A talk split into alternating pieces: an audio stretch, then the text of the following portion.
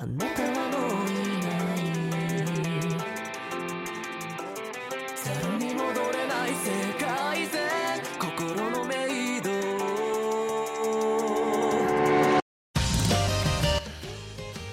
はい、カープキャスト NC でございます。さあ、2022年一発目といえば、えー野球の話を全くしないでおなじみ、映画の話をしちゃおうというシネマキャスト、毎年恒例でございますけど、はい、今年もやっていきたいと思います。では、シネマキャストといえばこの方、ロッカさんです。いやー、映画って本当にいいもんですね。さよなら？さよなら？今日終わるんかい。まあ、これいつも入ってる。あの、あれこれさ、はい。2回目の録音ですけど、さっき僕これを誰も、誰にも通じてないテンションでやって2回目の録音って言うんじゃないよ。え、じゃあ俺の声聞こえてたってこあ、聞こえてた、聞こえてた。でも何の反応もないからさ、ーいや、俺もですよ。ラロッカさんの反応がないから、怖怖いよね、だから。もう、もうあれだ、淀淀川長春やってもダメなのかなと思っちゃいましたよ。よ よかった、通じてね。はい。そうですね。はい。また恒例の去年の映画を振り返る回ということですよね。そうですね。もう毎年恒例になってますから、毎年言っても3回目 ?4 回目ぐらい？いやど3回目かな ?3 回目か。というか、今、うっかりしてたんですけど、はいあのなので皆さん、明けましておめでとうございます。あ そうですね。はい。こちらこそ、明けましておめでとうございますと。皆さんの声が聞こえましたから、今、おめでとうございますって。こちらこそ、よろしくお願いしますということで、はい。アープファンは分かんないけど、あの いろんなタイガースファンの方とかいろいろ聞いてくれてるみたいなんでね、あ、そうですか。うん、今日はだから、全プロ野球ファンに送りますよ。映画の話。全プロ野球ファンは全員映画好きではないと思います。シーズンオフに暇な時に見ようみたそうですいになってね。ね、いいと思いますんで。はい。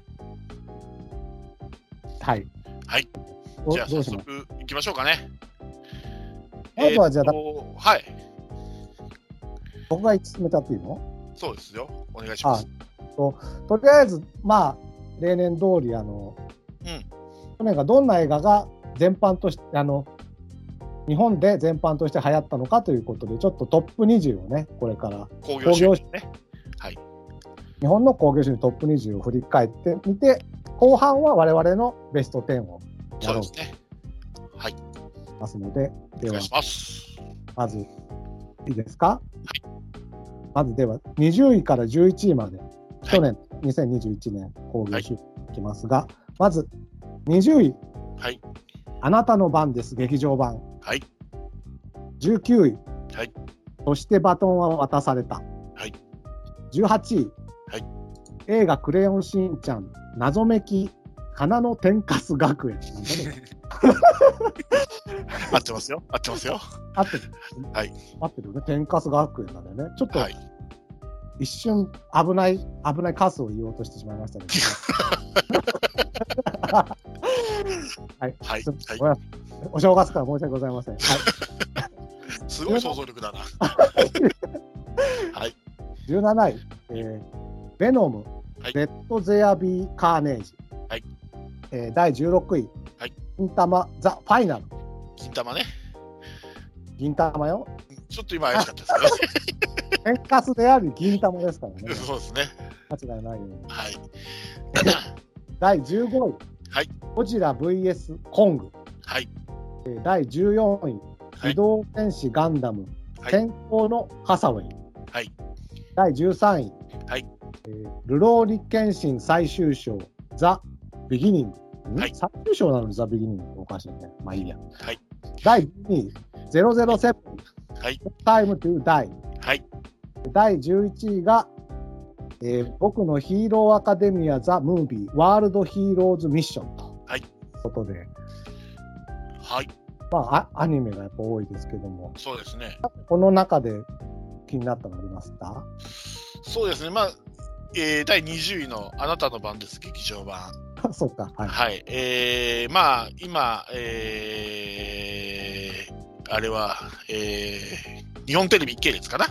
やっている真犯人フラグうん同じえー原作、原案の秋元康原案で、えー原作者もスタッフも同じで、えー今、真犯人フラグっていうのをやってるんですけど、それの前のドラマですね、があなたの番ですっていうので、真犯人フラグのお年末最後にやった特別版に、えーいくつかメンバーが出てましたね、あなたの番ですの。あ見られました？か特別版だってあった？ありました、ありました。すいません。いや、僕、はいあ我々の予想外れたなと思って。そうそうそうそう。あれ考えすぎですね。考えすぎたね。そうそう。で、うんこのあなたの番ですっていうのは、えっと、ドラマ版があって劇場版があるんですけど、一応世界線が違う世界線なんですよ。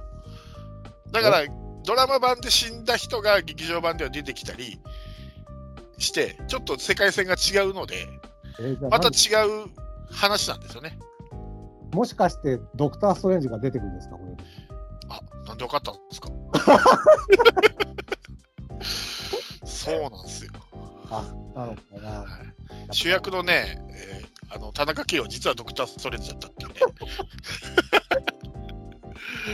はい、ドラマ版は、その主役の夫婦、えー田中圭と原田知世の夫婦役が住んでいるマンションで、えー起こった交換殺人、ゲームが題材なんですけども、この劇場版は、その交換殺人ゲームが起こらずに、この、えー、2人の、えーっと、披露宴、結婚し結婚披露宴が、えー豪華客船の中で行われるんですけど、そこを舞台にした今度は物語と。ちょっと世界線が違うので。はい。で、その劇場版の世界線のメンバーが、この間、あの、真犯人フラグの特別編に出てました。ややこしいですな、非常に。はい。まあ、ユニバースですよね。秋元康ユニバースですよ じゃあ、その特別編は見た方がいいですかね。多分えビデオは見てると思うんだよな。あの、その特別編は、真犯人フラグの特別編は見た方がいいですか？えーっと、僕は見た方がいいと思う。見なくてもいいんですけども、見た方が、今までの過去の、その、振り返りみたいなことをやってるんですよ。うん。1話から10話までの。で、その、えーっと、あなたの番ですの出てくるメンバーが、の一部のメンバーが、あの、市場の時うんに集まって忘年会をしてるっていう体なんですよ。なるほどそれ。で、そういえばああいう炊飯器事件どうなったんだろうとかいうことを、噂話みたいな、ああらしいよ、こうらしいよっていう話をする、するのが中心で、で、その話を横で聞いている、立花と二宮と日野みたいな感じで。あ、別の人が話題にしてるってことか。そう、話の中心はね、あなたの番ですのメンバーが中心なんですけども、あ真犯人フラグのメンバーあメンバーも出てますよっていう話ですね、感じですね。面白いことしますね。うんえ、で、これは、セブンさんは見たの？僕は見ました。見ましたよ。あえあ、劇場版を見ましたよ。もちろん。どうどうでした？そうですね。賛否分かれてたものですけど、まあ、いいんじゃないですか？あの作品としては荒いですよ。すごく荒い。うんあのーどういうんですか、その事件が起きた時の動機もあまりパッとしないし、トリックとかもあまりパッとしないんですけども、そんなことはどうでもよくて、あのメンバーが違う話で出てるっていう、ただただあなたの番です、ファンのために作られた、えあのそのメンバーがそっくり出ている別の話みたいな感じなんで、あの細かいところをついていくと、あらはすごくあるんですけども、そこはまあ、さておき、はい。あなたの、あなたの番ですファンのための映画みたいな感じですかね。だから賛否はすごく大きいです。はい、他には、だから、このドラマ版の犯人と映画版の犯人はどうなってるのかなっていうのもあありますよね。一緒なのか違うのか。世界線が違いますから。あー視点も見見れるわけですよ。あー。え、出てる、豪華客船にで乗ってる人も同じ人たちなんですか？同じですよ。要はそこのマンションの人を全員招待したおかしい。いう体になってるんですよ。そんなバカな。え？え、じゃあ、竹中直人とかっていいの？出てます、出てます。第第一話で知った竹中直人出てますよ。カーリーさんは。すごい。そうまあ、僕は、だからこれはちょっとテレビでやったら見ようはい。かな。あと他に11位までなんかあります？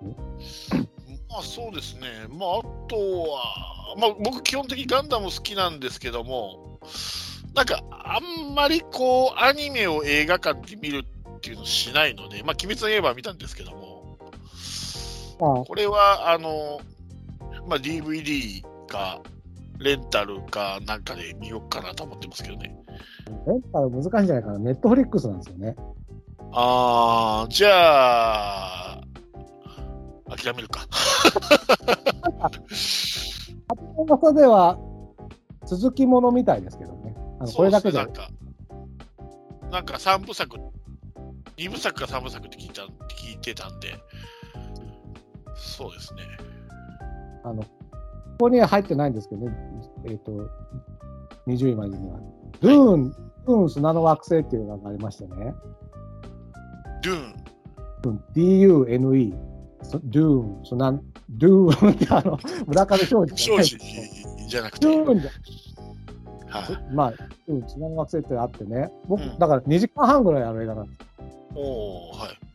まあでも頑張ってみようと思って、結構あの、あの、SF の超大作みたいな感じだった。はいはいはいはいからさ、もうそこまでの情報はドゥーン砂の惑星だけで見に行ってね、はい。セックス終わったらですね、うん。うん、開始5分でね、絶望を味わったんですよ、みたいな。どうしたんですか？なぜならですね、はい。いきですね、ドゥーンってタイトル出てきて、はい。パート1って出たの。はい。これで終わんねえんだって。あ そういうこと？しかもパート1ってさ、前編後編だったらまだわかるじゃんあの、うんまだもう一歩見ればいいって思うけど、パート1ってどこまで見りゃいいんだよって思って。ちょっとね、こういうわかんない話が多いよ。だから、この先行のハサウェイって言ってないじゃないですか、言って鈴木。ね。序波球ぐらいつけてほしいですけどね、本当に。上波球ね。はい。あとはだって11番で言って、ベノムは面白かったな。ベノム、レッド・デアビー・ベノムは僕は見てないですね。一作目も見てないですね。あ、これ、MCU 作品なんだけど、その、あ、MCU じゃん、ごめんなさい。マーベルの作品なんだけど、MCU の世界線ではちょっと違うととこですよね。いるんだけど、はい。ちょっと見に行くとびっくりしますよ、この映画は。あ、そうですか。あれあともですね。はい。あごめんなさい。どうぞどうぞベノムもカーネイジも一応はスパイダーマンのヴィランですよね、確か。そう、そうみたいですね。はい。なかなかね、僕、これが、まあ、えっ、と、ベノムの2ってことなんですけどね、はい。1より面白かったですよ。あ、そうですか。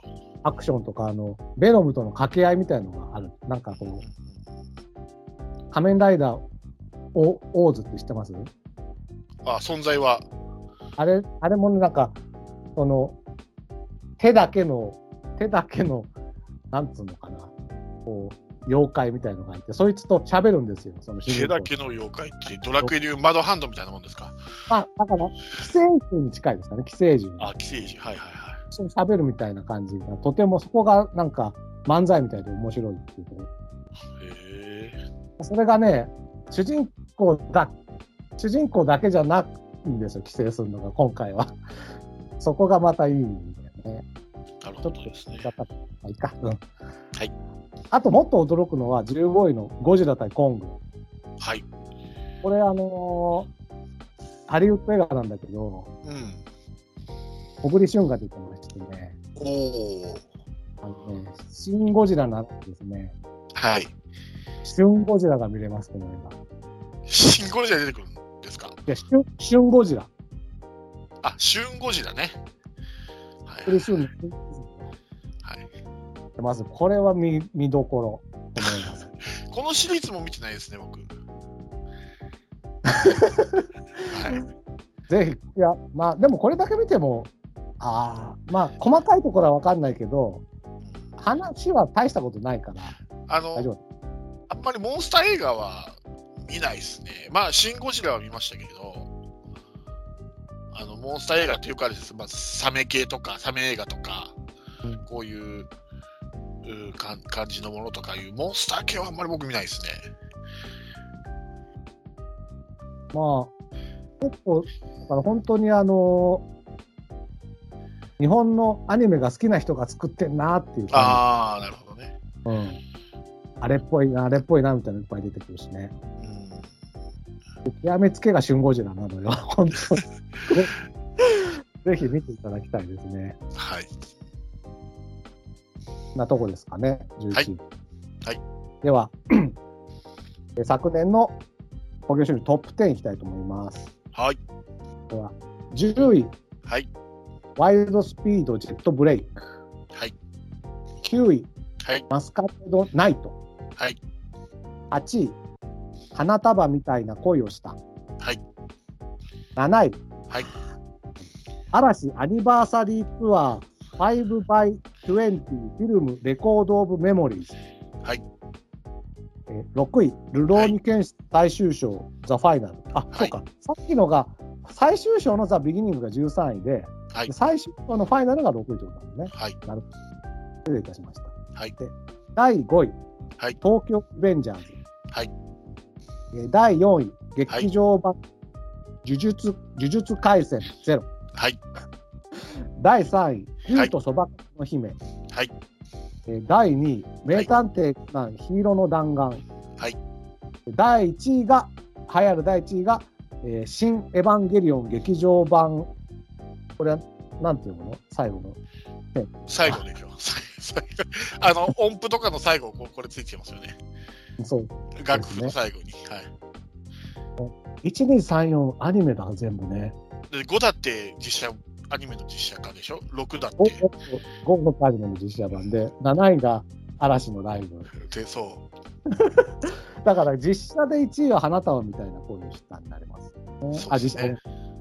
実写というか、実写っていうか、オリジナルの実写みたいなのがうね。んいや、アニメ強いですね。日本は相変わらず。昨年も鬼滅の刃だしね。そうですですよ。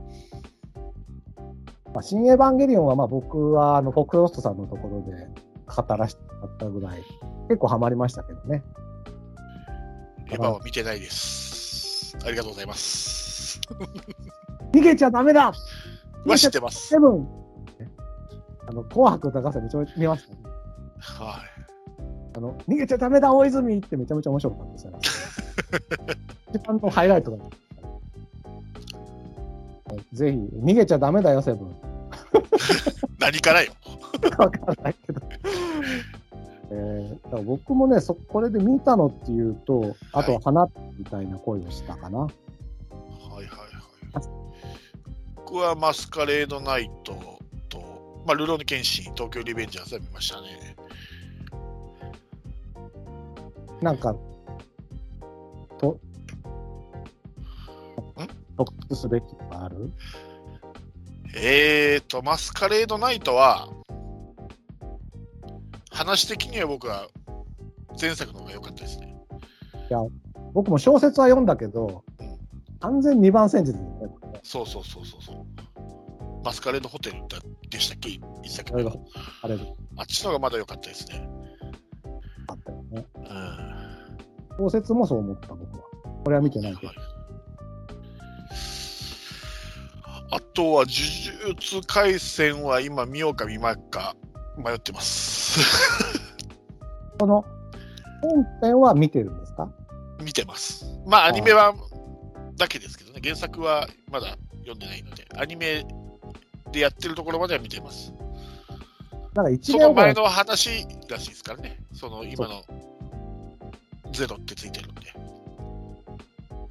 僕はやっとですね、鬼滅の刃をすべて読んだとこなんで、はい。やっと、と思ったらまた今度は呪術廻戦だとかさ、東京リベンジャーズとか言うから、もう、もういいやって。思ってますあと、マスカレードナイトの話になると、はい。ただ、マスカレードホテル、ね、は見たんで、やっぱすごいもんで、小説読むとさ、主人公はキムタクになるんですよね。おお。やっぱちょっとキムタク力あるなと思いましたよ。はいはいはいはい。あ、な本当2番煎じなんだよな。あと、8位の花田、ごめん。2番センチっておかしいんだけどね、原作者は同じなんだから。いや、そうだけどさ、アガサ・クリスティはもうちょっとひねってくるよって思ったけどああ、なね。るほどね。まあ、これは無理やり作った感があるのかなっていう気はしないでもないです。ね。あと、8位の花束みたいな声をした。僕、今日は結局やらないですけど、実は今年ワーストの映画でしてね、僕。あ、そうなんです。あ、これ、去年の映画だったんですね。俺、だいぶ昔かと思ったです。だいぶ昔っていうか、まあ、一昨年か、その前ぐらいか、2、3年前かと思ってたら、去年の映画とは、はい。あのね、まあ、去年はさ、本当にさ、ガッキーには振られですよ、私は。で、大島優子には振られですよ。で、まあ、後半、小松菜奈にも振られですよ。なみんな芸能人だね、結婚した人が。こいつだよ、この菅田将暉。でですね、この映画ね、冒頭で僕ね、うん有村架純に振られるんですよ。さこの映画。有村架純大好きなんだ、ひよっことかさ、あのー、虹色カルチじゃないよね、えっと、なんだっけな、ちょっと、はい忘れあ、姉ちゃんの彼女とかね、あ、姉ちゃんの恋人とかね、大好きな有村架純がですね、まあ、菅田将暉と付き合おうかっていう時に、でも私には付き合えない人の条件があるって言うんですよ。それは、一緒に UNO をやってる時に、こうやってて、1枚になった時に、うん。UNO を言い忘れるんですね、うん有村架純が。その時に、あ UNO って言ってない？っていう人とは付き合えないっていう。よくわかんないけど、そうなのね。はい。僕は、あ UNO って言ってない？っていう派ですから、そうですね。俺も言う派ですね。よだから我々はですね、完全にあんな可愛い有村架純ちゃんになってしまうという、いきなりですよ有村架純がその女性の役をやっただけなんで。そうね、そう思いたい。あれああれですね。ラロッカさんは、あれですね。たぬき顔の女性が好きですね。そう？あ、吉岡里帆もそうだしね。そうあとはもうこ大島優子もそうでしょ？あ、そうか。そうですその辺、俺と一緒です。あ、本当？たぬき顔の女性が好きなの。もう本当だから、吉岡里帆が最後の頼りですよ、僕はドンギツに。ドンギツね。今年もどん兵衛食べましたから。あれ、でもいっぱいいますよ。聞かない。いっぱいいたじゃないですか。あの CM で。いらない。ああ、あいつらは大丈夫。あいつらどういうことよ。星野源の脈はないわけですから。星野源が一番まずいなと思ってたんで、僕にとっては。あ、そうですか。ああとはかまいたちが敵でなところで、今はね、現段階ではですよ。はいはいはい。ただ、そこはまあ大丈夫だろうというところもあるので、もし来年、吉岡里帆になんかこういう花束みたいな恋をされたらですね、もう僕は旅に出ますね。また新しいのが出てきますよ。そうですかいや、本当に辛かったわ、この映画。だから。いやだから、あれじゃないですか、ラロッカさん、つ土屋太鳳とか好きじゃないですか？いや、パンはちょっとね、天然すぎるんだよな、僕からすると。いや、顔ですよ、顔。かただ単に顔。ああいう顔。鈴木先生っていう昔、テレ東のドラマ出てた時は、わ、可愛いなと思ったんだけど、ちょっと最近はね、ちょっと僕の路線じゃない。あと、吉根京子とか。あ あの人はちょっと今、怪しいと思ってね。役に引っ張られすぎだわ。ただ単に顔残せ。あの子はね、なんて言うんだろう。恋人とかそういう対象じゃないですよ、もう。見てて楽しい。ああ、友達。友達だね。前でキャッキャを見てるのはすごく楽しいタイプ。あただもうね、心と心を分かち合えそうだったのよ。何言ってんだよ。これ映画の話なんですよ。ラロッカさんの趣味の話じゃないんだから。そうそうなので、まあ、映画はバーストはい。した。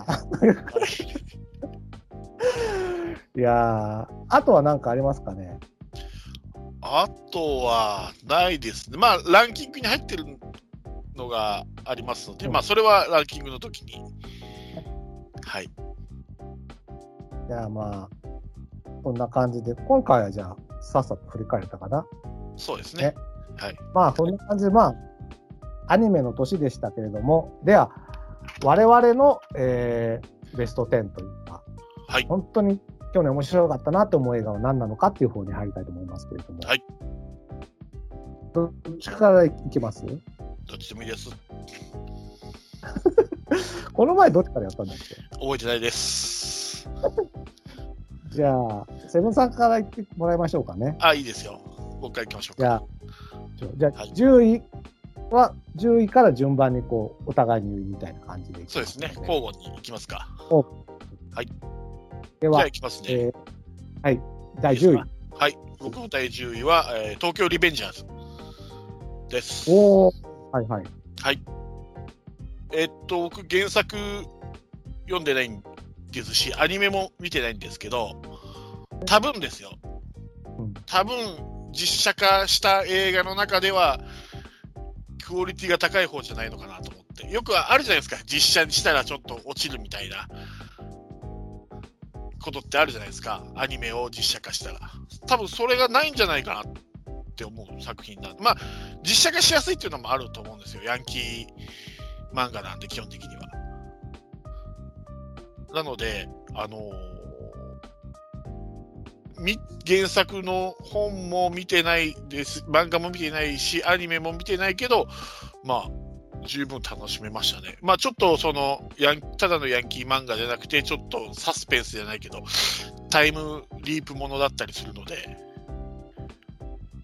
あの、非常に良かったと思います。いやタイムリープもので、ヤンキーっていうのはちょっと新しいなと僕もねそうなん、思ってはいるんですよ。だから過去に行ってやったことが未来に帰ってきたら変わってるみたいな。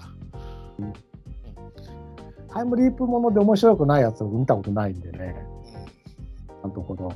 で、まあ、い役者もね、若いけど実力のある役者をたくさん使っていますしね。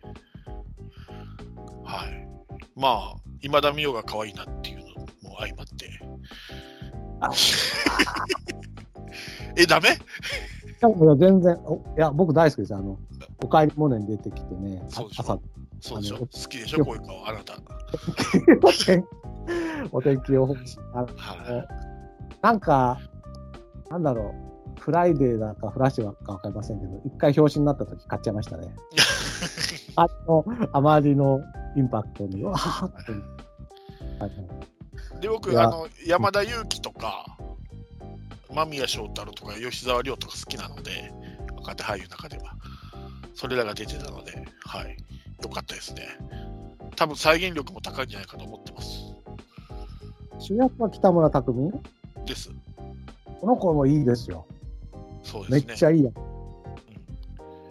僕僕が猫だったらずっとくっついてる。絶対いなくならない。そうですか。その BL の話はまたべ別にしてもらえませんからね。ねあーえ、あの、なんか、去年はさ、10位だけど、ここが物足りないみたいな話だけど、じゃあ、今回、今年は10位からもう面白いみたいなことですか？ああ、そうですね。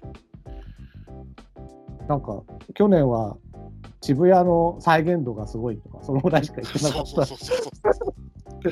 た。ああ、じゃあ、今年は良かったんだね。よかったですね。どう、うん、すごくプラスもないけど、すごくマイナスもないっていう感じですかね。一応、この、ピクシーン、ピクシーンっていう映画のサイトの平均評価も75点って結構高いですね。そうですね。で、えっ、と、映画 .com では3.8、5段階の。ははい。ただ、嵐のさ、ライブ DVD、ライブ D、ライブのが87点っていう。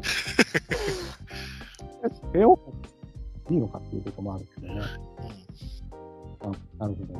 はい。はい。はい。なんか10位は以上です。はい僕の10位はですね、はいえーアニメ作品です。はい。絵が大好き、ポンポさん。知らん。え日本映画なんだけど、えっとね、舞台はね、ニャリウッドっていう、ね、ちょっとまあ、ほぼハリウッドの、ほぼハリウッドにを模している、まあ、映画都市のが舞台になってて、はい。ニャリウッドね。で、そこで、えっと映画監督を目指す、えー青年が主人公なんですけど、はいはいはい。まあ、要は青年がは初監督の映画を作っていくっていう話なんですよ。うん。で、この、えっとタイトルになってる映画大好きポンポさんのポンポさんがそのプロデューサーの役。うん。だから、一本の映画がね、うん。企画から脚本から撮影から編集からうん。どうやって作ってるっていうのを本当丁寧に描いてる映画なんですよ。だからさ、言ってみればさ、我々はカープキャストでさ、カープがどうやったら勝てるかみたいなのを分析的に喋る。うん、喋りますね。はい。と似てて、どうしたらいい絵いい映画が描けるかっていうのを本当に分解して分析あの映画にしてるっていう感じの映画で、はいはいはいはい。あの勝手になんか可愛い系のちょっとなんか子供が見そうなアニメなテイストに見えるけれども、うん。まあ本当いうどうやどうしたら面白い映画できるんだっていうのをね、だからこの映画を見る他の映画を見るのが変わるぐらいうん。かなり面白いですよこれは。はいはいはいはいはい。まず10位でこの映画を見てから他の映画を見るっていうのはすごくおすすめで、うんうん本当に、特に編集作業みたいなところをね、すごく細かくするんだけれども、うん。うん。どうやあんなにシーン撮ったけど、ここ切らなきゃみたいなさ、例えば。うんうんうんうん。でも、あどうしてそこ切るのみたいなところをさ、うん。こう、受講するわっていう感じだね。うん。こうやって、まあ我々が面白いとか面白くないとか言ってる映画も、まあ監督としてはさ、そういう思いをして作ってるのっていうのもわかるし、うん。うん。それ撮る人を尊敬もできるようになるし、映画自体の面白さも多分10倍、20倍面白深くなるんじゃないかなって思いますね、この映画。なるほどですね。だかはい。らその、タイトルに惑わされてるっていうかそれは劇場版ですかどっか、あの、配信ですかこれはもうね、ソフトになってると思いますよ。レンタルビデオで。はいははは。わかりました。アニメント、う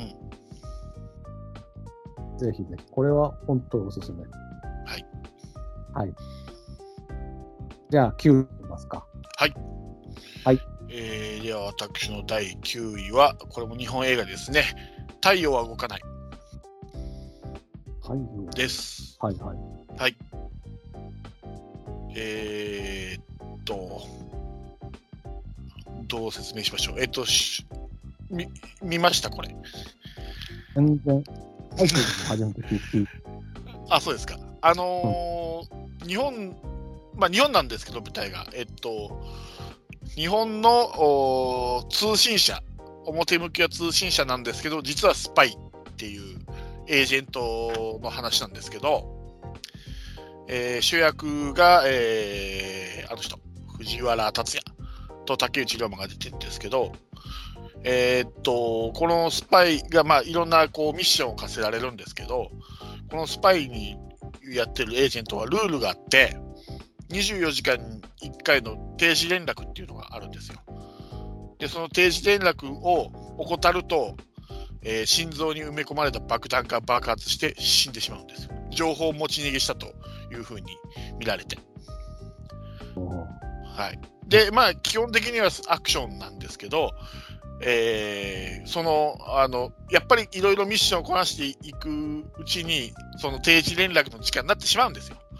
で、あと残り5分で、しかもあの敵に捕まっている状態で、連絡取れない状態で、さあどうする？命をが危のリミットも来てるし、っていうハラハラドキドキもあるし、まあアクションもなかなか、まあ最近はね、だいぶ日本も、あのハリウッドに近づいてきて、アクションのレベルも上がってきてるんで、はい。そういうのを加味して、まあ面白かったですね。で、この太陽は動かないの映画版の前日談みたいなのが、えーっと、ワウワウでやってたんですよね。5話、5話ほだったのかな？太陽は動かないのエクリプスっていう、確かエクリプスっていうタイトルだと思うんですけど、そこでもう、まあいろいろハラハラドキドキ、まあこの最初に、えーと、藤原竜也と竹内涼真が出会うところから描くんですけども、2つのハラハラドキドキ、ミッションがクリアできるかっていうことと、定時連絡ができるかっていう、うその、ハラハラと、2つのハラハラが、えー見て楽しめるっていう映画ですね。で、その、心臓に埋め込まれてる爆弾がフェイクじゃないかと思いきや、この映画のせ序盤で、それがフェイクじゃないってことが分かるシーンがあるんですけど、だから、それでさらにビビるっていう、そのエージェントたちが、あれはフェイクじゃなかったんだって、それはただ単に、あの、逃げないために、えーただ単にそういうふうに脅してるんじゃなくて、実際に爆弾が埋め込まれてるというのが分かるシーンがあるので、まあ、それを見るとさらにハラハラドキドキしますよね。という映画ですね。まあ、アクション。シンプルなアクション映画です。知らなかった。はい。あ、でも、作が吉田修一なんだ。はい。知ってますか？吉田修一は、あのーなんだ、結構、嫌な感じのミステリーか、なんだ、嫌な感じっていうか、怒りとか、そういうんじゃなかった。ああ、なるほどね。確かに怒り悪人、などで知られてるそうそう修一のスパイアクションって書いてある。スパイアクション映小説対は動かない。そういう、なんだろう、もうちょっとこう、なんだろう、えーそう、なんだ、こう、結構、フィクショナ、フィクションっぽいじゃん。心臓に爆弾を埋め込まれるとか。そうそうそうそうそうそう。なんか、こう、こっちに近い、なんだ、実実際に近いようなところで小説書いてた人の気がするけど、こういうのも書いてるんですね。いうん。や、これは、ちょっと見てみよう。は初めて知りました。はい。まあ、映画だけでも楽しめるんですけど、そのドラマ版を見て映画を見るとより楽しめるって感じですかね。あ入ってんだけどね。うん気がつかなかったな。なるほど。藤原竜也っていうのちょっと僕に、ちょっと目を背けて、ちょっと、なんだろう、見ないことに。いやーちょっと苦手なんだよね。うん。あの、ドマ的な感じがね。はあはあまた、カイジとは違った感じの役ですよ。う。舞台舞台もすごいんですよ、あのあの人の、こあの、なんていうか、迫力というかね、迫力って言っておきましょうかね。はい。うんちょっと笑っちゃいそうになるのがあるんでね、真面目な舞台。僕の悪い、ね。なるほど。家で見る分にはいいですね、別に。そうですね。笑った。わかりました。はい。なとこか？そうですね。じゃあ、この9位ですね。はい。僕の9位は、えー、ファーザー。はい。あーお父さん、ファーザーですね。そうですね。えーアメリカ映画でアンソニー・ホプシアンソニー・ホプキンスが主演。あ、はいアメリカじゃない。イギリスかもしれません。どっちかわかんないけど。どっちか分かんない。動画はい。動画ファーザーですけど。これは10位の映画大好きポンポーさんは、要はだから映画監督を体験するみたいな映画なんですよ。はい。9位がね、すごくてね、何を、これもたあるものを体験する映画なんだけど、ファーザーですか？ら父親じゃないですか？この父親はアンソニー・ホプキンスだから、おじいちゃんなんですね、ああ、ね。そうかそうか、そうですね。レクターです、博士ですね。博士なんだけどね。あ、元はね。でもここでは普通の本当はね、はい。いいですよ。偏屈なおじいちゃんみたいな感じはいはい。なんですけど、あのね、はい。何、このおじいちゃんがね、はい。認知症になっはいはいはいはいは症にね、い。うん。大丈夫？聞こえてる？ちょっと途切れ途切れですね。もうはい。聞こえますよ。大丈夫でしょ？うん、ちょっと途切れ途切れです接続ね。どうしたの？ちょっと待って。一回これ。はい。大丈夫ですかね？はい。はい。えっ、とね、でね、ま、このアンソニー・ホプキンスの偏ちょっと偏屈なおじいちゃんが認知症になってしまうっていう映画なんですけど、うん。要は我々が認知症のおじいちゃんを体験する映画なの。はいはいはいはいわかりますか。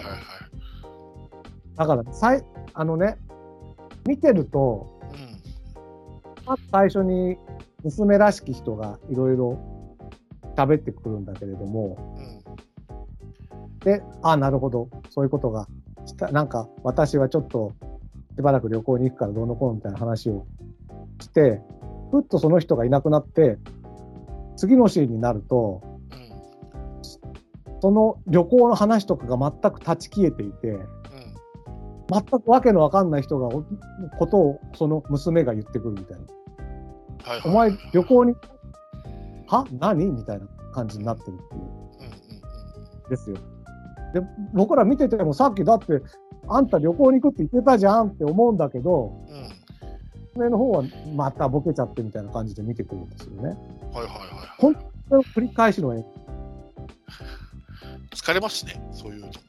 だだからどんどんどんどんね、あのね、もう訳がわかん本当にだから、認知症の方をさ、うん本当になんか、さっき言ったことも全然覚えてなかったりとかさ、同じこと繰り返していっちゃうとか、急に、あの、なんつうのヒステリックになっちゃうとかっていうことがあると思うんですけど、なんでかがわかるんですよ。うん。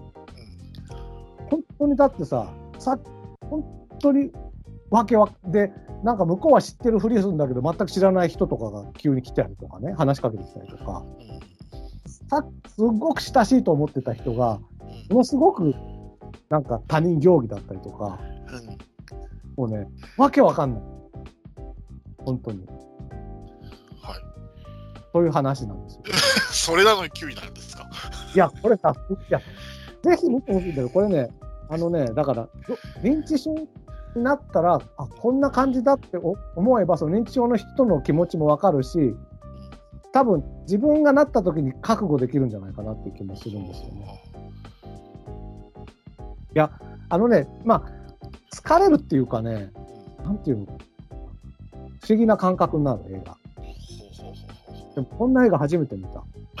あのー今年の、今年じゃない、去年の年末に、会社の先輩と飲みに出たんですよ。で、その時に、あのーまあ、最後、締めでラーメンを食べたいっていう話になって、うんじゃあラーメン行きますか？って言って、ラーメン食べたんですよね。でもその人、ベロンベロンなんですよ、もう。うん。でもまあラーメン食べたいって言ってラーメン食べてラーメン屋まあお勘定食べた後お勘定して出るじゃないですか。でそのお店出た第一歩第一歩に発した言葉がよしラーメン食いに行くぞってその先輩が言ったんでそういう感じですかね。今食ったからっていう話。を僕心の中で思ってたんですけどまあ先輩だから言わなかったんですけどだから帰りますよって 言ったんですけどそういう感じですか？だから、その人がね、もしセブンさんがその時に、いや、今食ったじゃないですかって返した時に、本当にた食べた記憶がなくて、今初めてセブンさんに会ったのにそんなこと言ってきやがってっていうふうな思ってなったら認知症かもしれないですよね。いやその人ベロンベロンに落ちてただけなんでそれは 違う。なんだろう、記憶がないとかそういうんじゃないんですよ。知知ってますよ、僕だって認知症がどういうものか。でもね、知ってない、知ってないんです。知ってないの。知ってないんだよ。と思った、これを見て。ってないはだと。あ分かってるようで分かってないと。こういうことなんだっていう。あただ、これ自体も本当かどうかはわからないけれども、うんただ、うんちょっと一回これ体験してみると本当にいいいいと思いますよ。はい。ぜひ。そんな映画でした。はい。あ、じゃあ、8位です。第8位。はい。えー、第8位も日本映画です。えー、燃えよ剣ああ、土方歳三。です。僕の好きな原田雅人監督なんですけども、えー、まあ、前回ね、えーこの2人で岡田准一と原田雅人で関ヶ原という、すごくいい話をすごく台無しにしてしまった映画を作ったんですけども、これも一歩危うかったですね。あそこは、原田雅人、僕、割と好きで、例えばそのクライマーズハイとか、えー日本で一番長い日とか、割と好きな作品もあるんですけども、こういう歴史ものは下手なのかな？あのすごく役者も揃えてて、まあ、アクションシーンも、まあ、新選組の話ですから、アクションシーンもあっていいんですけど、それこそ大河ドラマとかでやる1年ぐらいある長い、話を、まあ2時、2, 時間か2時間半ぐらいでキュッと縮めてるから、どうしても重要なところが省いてたり、省略化したり簡略化したりするのはしょうがないんですけど、その割には余分なエピソードが多いっていうか、前の関ヶ原の時でも、今回のこの燃えよけの時でも、なんかこう主役とのなんかこう、例えば前回の関ヶ原だったら有村架純とか、今回だったら柴咲コウとかのなんかこう、ちょっと女性とのなんか色恋沙汰がある、入ってたりするんですよ。で、こんなんいらないと思うんですよね、僕。しかも、本当実際にいた人かどうかもちょっとわかんない人なんですけど、僕、詳しくないんで。そういうことはいいから、土方歳三がどういうふうに熱く生きてきたし、どうやって新選組になって、最後、えー函館でどういうふうに散ってったっていうのを濃くやってほしいのに、こういう余計なことを挟むから、なんかちょっと冷めてしまうっていうか、ものすごい映像もいいし、そのアクションもいいし、役者も揃えてるし、すごくもったいないんですよね。で、特にまあ土方歳三っていう、なかなか硬派な、鬼の副長と呼ばれたね、なかなか硬派なあ人を題材にしてる割には、そういう、まあそういう一面もあるんですよっていうのを描きたかったのかもしれないですけど、短い時間の間に入れる必要は、色恋沙汰を入れる必要はないのかなと思って。確かに、新選組を見てた、あ大河ドラマのね、うん俺はその時は当時やってたけど、あんまりし土方に色恋沙汰があった記憶がないですね。うん、多分そういう一面もあったよっていうのを見せたかったと思うんですよ。まあ原作、司馬遼太郎が書いてるんで、その中にもあったのかもしれないんですけど、そこは1年ぐらいある大河ドラマなら、まあそういうしところがあってもいいかもしれないですけど、まあ映画ですから、そこは必要なかったんじゃないかなと思って、思いますね。そういうところはちょっと下手だなと思ったんですけどね。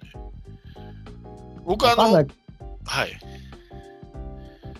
あの、日本映画とハリウッド映画で、僕日本映画の方がいいなって思うのは、あの、余計な色恋沙汰を入れないんですよ、日本の映画って。で、割とハリウッドってあるじゃないですか。ヒロインが出て、ヒロインと最後くっついたり、なんやかんや恋愛要素があったり、いいらねえとか思うんだけど、そういう余分なもんって日本映画って割と少ないのに入れちゃうんだなと思って。で、前回の関ヶ原もそうなんですよ。有村架純が出てきて、なんか忍びの役で、で、岡田准一が役やってた石田三成をとの、まあ、色恋じゃないですけど、一方的に好きみたいな感じで、頑張りますみたいな。いや、そんなんいらんかなとか思うんですけども。しかするとよ、あの、映画大好きポンポさんでポンポさんみたいなプロデューサーがうん女っ気を入れろと。出さんとしてる可能性はあります。そういう可能性はある。だからまあ、そういうのもね、ポンポさんを見るとね、ちょっとこう、考えちゃうとこありますけどね。ししかも僕、すごい楽しみにしてたんですけど、これ、コロナ禍で確か1年ぐらい伸びてるんですよ、公開が。で、うんうん満を持して、よっしゃと、好きな監督、原田雅人だ。で、岡田准一も僕好きですし、よっしゃと思って、次こそはと思って、まあ、土方歳三も好きですし、見に行ったら、これはっていうシーンがあったので、あれさえなければ、多分もっと順位は、ランクは上がってると思います、僕の中で。はい。まあ一応、映画 .com の中では3.5の評価ですけど、5段階で。なんか惜しいよなーって。まあ、前回の関ヶ原よりだいぶマシですけどね。前回の関ヶ原はひどかった。なんだろうね、現代の喋りじゃないかったりもするでしょ？そう。ああそこも、なんか、あの、監督の資質に合わないとかね、ありそうな気もするけど。あれは、わざとやってるらしいですよ、原田バスとは。あの、難しい昔の言葉を、言い回しを、早口で役者に言わすっていう。うん、だからあ、そういうのって結構、現代劇というか、クライマーズハイだとものすごくいい効果があるじゃないですか。クライマーズハイはあれは現代だから言葉がわかるんですよ。だけど、燃えよ剣にしても、杉原にしても、昔だからちょっと言葉遣いが違うじゃないですか。ねそうするとあの、視聴者は混乱するらしいですよ。だけど、あの人はリアルを追求するためにわざとやってるんで、あの、セリフっぽい喋り方って実際にはしないじゃないですか。我々生きてて。どっちかといえば、まあ、ドラマとか映画のセリフよりちょっと早口めに喋るじゃないですか。そういうのを追求して、ちょっとわりかしこの人の映画は出てる人が早口で喋るところがあるので、そこが聞き取れなくて嫌っていう人もいますね。でも僕はそこは逆にリアルでいいなと思う派なんで、字幕つけてやればいいのにね。だって そうね。ですよね。日本映画で本当何言ってるか分かんないやつとかは、なんか字幕つけてみたいなと思う時はありますよありま。すよ。だから僕、あの、余談ですけど、大河ドラマ見るときは字幕出してます。ちょあ、っと難しい言葉とか言い回しとかあるじゃないですか。そういうのは字幕見てるとスッと入るんで、確かに字幕はありだと思いますね。うん工夫ももしかしたらあると。ただ、それを鬱陶しいと思う人もいますんで、多分。まあ、どうなのかな。なるほどね。うん、でも8なんでしょはい。それ以外は良かったので。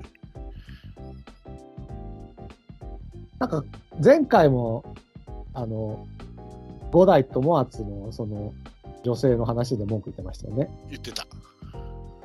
さんとすぐくっつきすぎたみたいなね。その辺、やっぱ気になっちゃうね。なります。なるほど。有村架純でしたら僕は喜んじゃうけどね。はいはい。じゃあ、僕の8位いきましょうかね。えー僕の8位はですね、えーはいフリー。え？知ってます？フリーが。フーリーライアン・レイゾンごめんなさい、途切れました。もう一回お願いします。フリー街です。フリー以外、フリーに、フリー街、ぜ全部カタカナね。あの、自由なアメリ野郎カ映画っていうことですね。自由のフリーと外、野郎の外ですね。自由な野郎ですね。そうですうんね。で、主演ライアン・レイズで、はい。そうですね。この人がライアン・レイズが、あの、ゲームの、デッドプールですね。あの、オンラインゲームのうん NPC っていうノンプレイヤーキャラクターを演じうんうんうんるんですよ。うん要は、あの、その街に行って、なんか話したら同じ話を返してくるみたいな。はいそのはい。ゲーのゲームにただいる人みたいな感じ。その、だから、なんていうの、そのゲーム、それなんかね、あの、ものすごくバンバン、バンバンガンガンやるアクションゲームなんですけどね、その、舞台になってるのが。で、その中のなんか銀行員の役なんですよ。うんで、大体その、オオンラインのゲーゲーマーが、ゲームのプレイヤーが入ってって、こう、銀行強盗したり、その銀行強盗殺し合ったりするのを、キャー怖いって、こう、やってるだけの人みたいな。うんドラクエでいう街の人みたいな感じでしょうね。あ、そうですね。そうそうそう。そういうこと、そういうこと。が、突然、意思を持ってですね、自由に、それこそフリー外、自由になりたいって言って、こうそのゲームの世界に、なんだろう、こう、自由意志を持って飛び出してしまうみたいな話なんですよね。うんわかります？うん大体わかる。で、だから、まあ、トゥルーマンショーって見たことあります？ないです。はい。まあ、トゥルーマンショー、これいいのかな？いや、トゥルーマンショー見てないのに言わないでおこう。あの、とにかくですね、えっ、と、その、だから、普通だったら、もう、ただただゲーム終わったらまた銀行員みたいな人のはずだった人が、うん。そのオンラインゲームの中で、そのゲームしのプレイヤーが操作するプレイヤーと話したりとか、まあ、セブさんの嫌いな、ちょっとした恋に落ちたりとかね、ありながら、ここの世界から出たいと思って大冒険するっていう話なんです。トゥルーマンションってあれですか、なんかこう、普通に生きてるけど、それはテレビで中継されてましたみたいなやつでしたっけ？そうそうそうそう。だから、言ってみりゃさ、その、まあ、フフリー以外の人もさ、まあ、そのゲームすゲームする側からしたら、その画面の中にいる、まあ、ある、なんていうの、ある村、そうそう、あるキャラクター、ある村人みたいな感じで見てるんだけれども、うん。そいつが急に動いてきて、で、トゥルーマンションと違うのは、トゥルーマンションは、そその、本人が、そのじじ自分の立場に気づいてどうするかっていう話なんだけど、これは、そのゲームしてる側にも影響していくんですよ、この話って。まあ、そそうなりますよね。プレイヤーがフリー外になってしまったおかげでね。うん、で、そのだからゲームの中とゲームの外と、えーでのなんていうのかな、影響を与えるっていう、この感覚がトゥルーマンショーの先を行っている。とにかくね、あとね、基本的にはコメディ映画なんで、うん。めちゃめちゃ面白いんですよ。うん。あんまりピンとこないかな。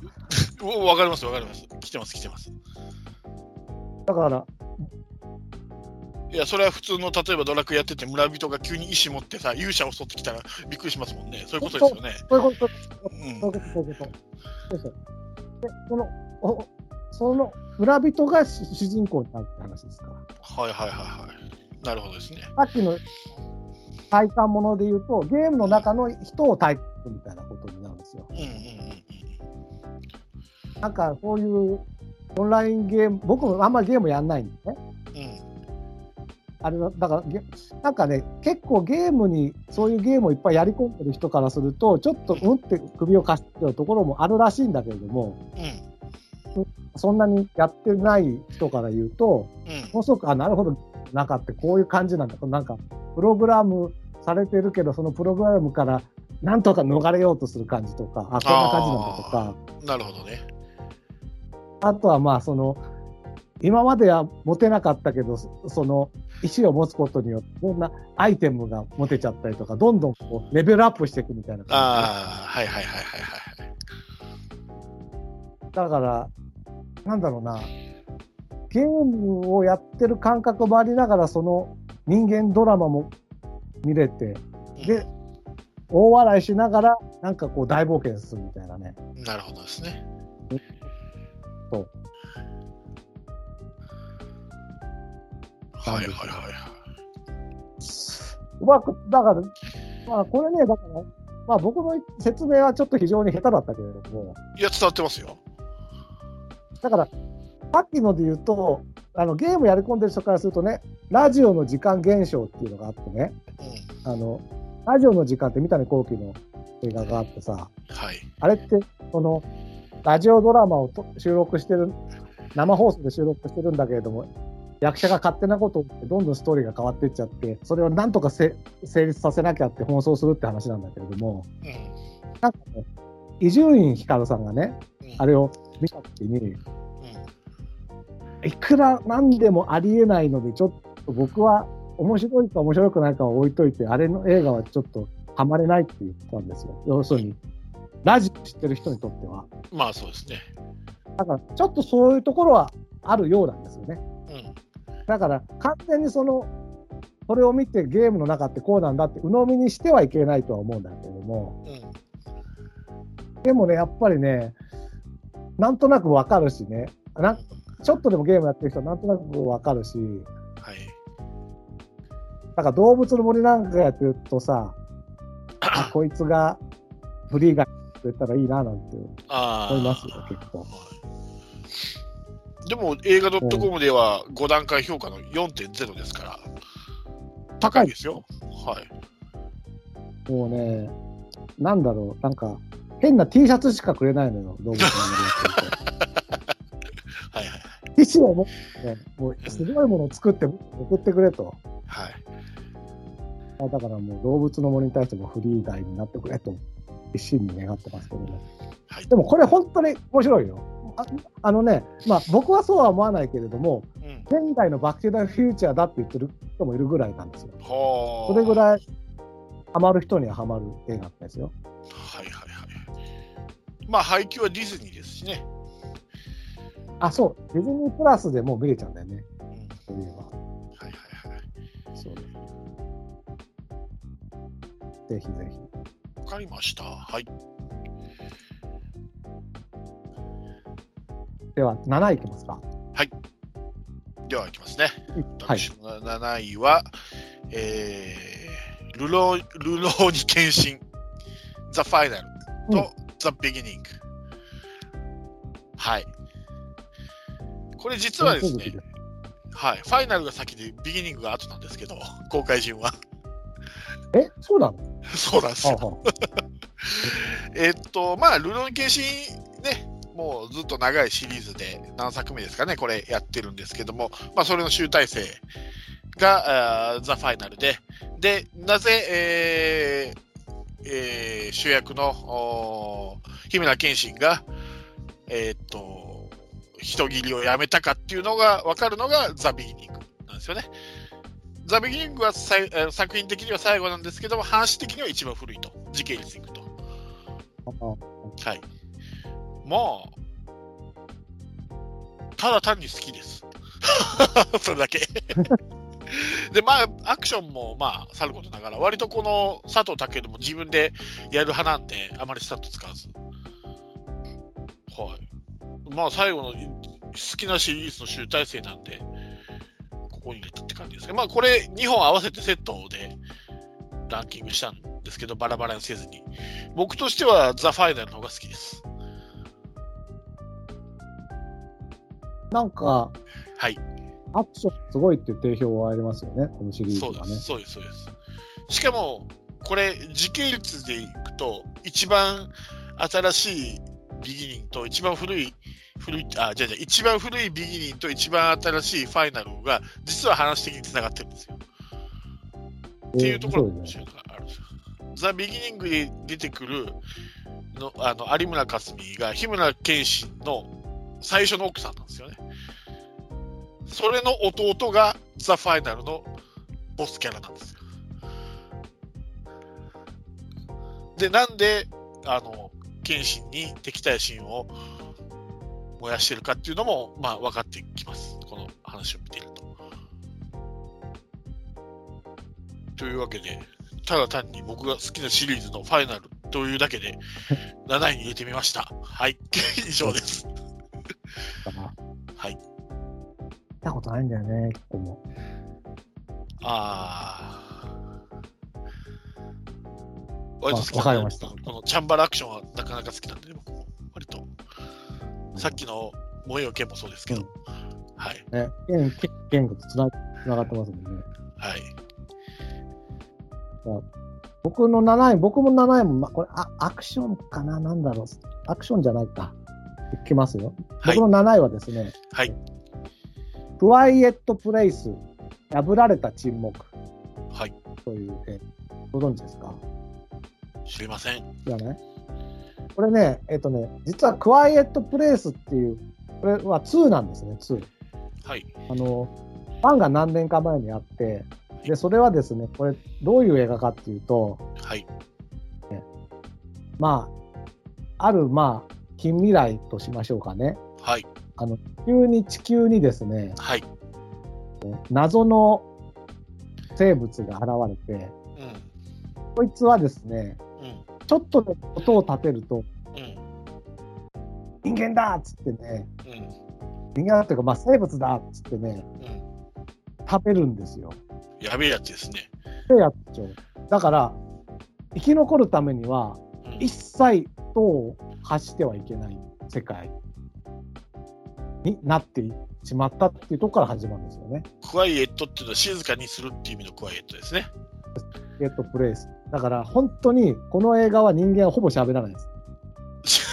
本当し、静かにしして、で、あある家族がワワンでは主人あの主人公というか、がががその、主に出てくるんだけれども、まあ、はいその家族が、なんとかこう、平穏な場所を目指して動いて、まあ、ある家にたどり着いてね、まあ、とりあえずここなら大丈夫かなと思って、でも静かに暮らしていると、だんだんその生物が迫ってくるっていうのがワンで、本当にね、ちょっと、でなんかちょっとこう、なんかこう、痛いとこ踏んだりする、ね、と、裸足だったりするとさ、痛って言いそうじゃん。